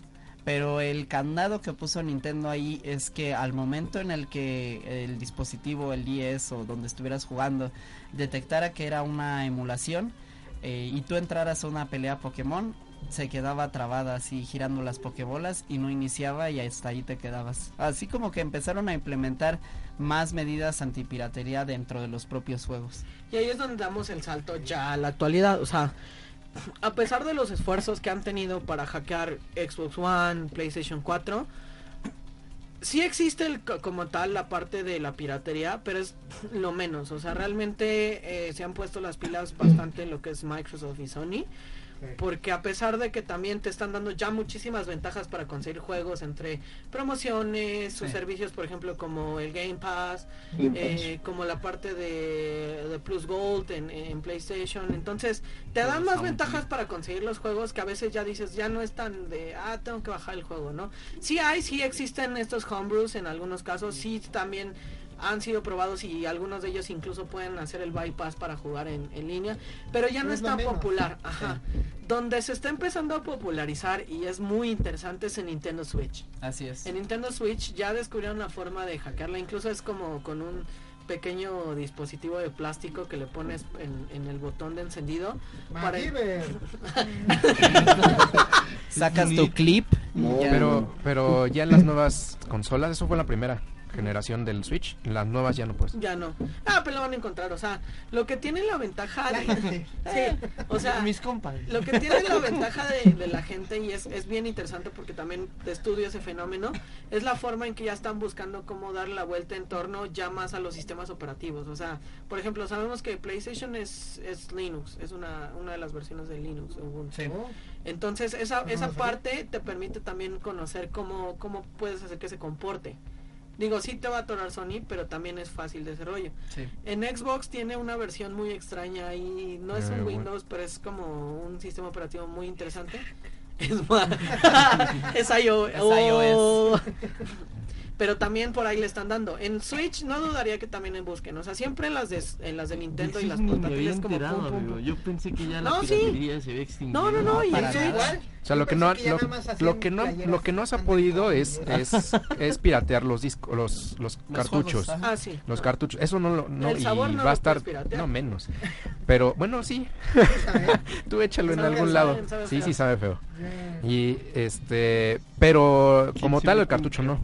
La se tienen que ir por otro lado, pues se tienen que ir a la consola. Sí, Así es. y digo, también eh, eh, va a razón de que también los juegos ya están volviendo más eh, en la parte digital. Entonces también es más fácil a lo mejor irte ese lado porque tienes mayor capacidad, mayor forma. O sea, ya no te vas al, al juego porque sabes que al final y al cabo muchas veces hasta es el, el cascarón, llamémoslo así, ¿no? O sea, lo, lo de atrás es lo digital. A mí sí, a mí me sigue gustando mucho el Pero cartucho. bueno. sí, También. igual. Bueno, señores, pues ya llegamos al final del No programa. Le quiero agradecer al buen Luis que nos estuvo acompañando. Muchísimas gracias. Muchas gracias. Gracias. Y que no sea la última vez, te esperamos pronto también porque ahí se queda pendiente otro temita, ¿eh?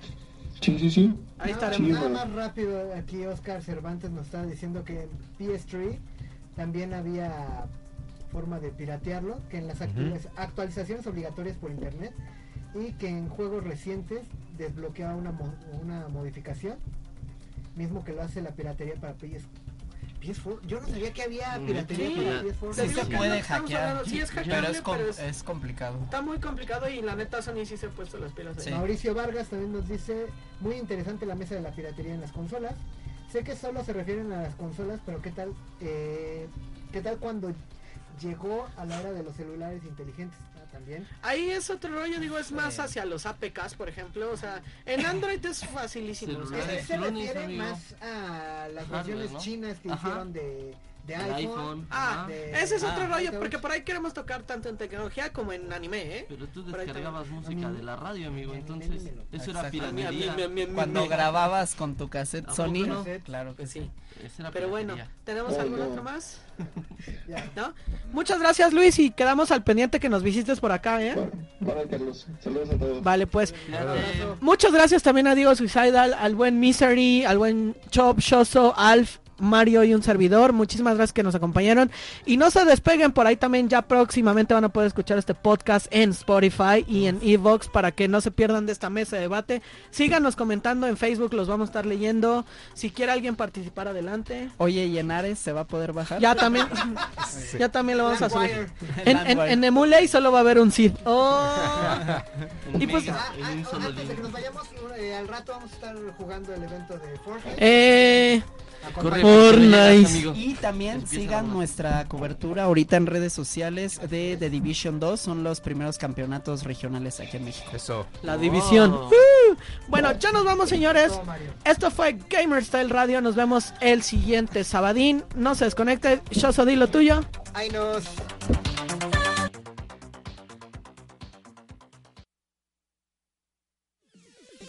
Eso fue todo por hoy en nuestro programa de Gamer Style Radio.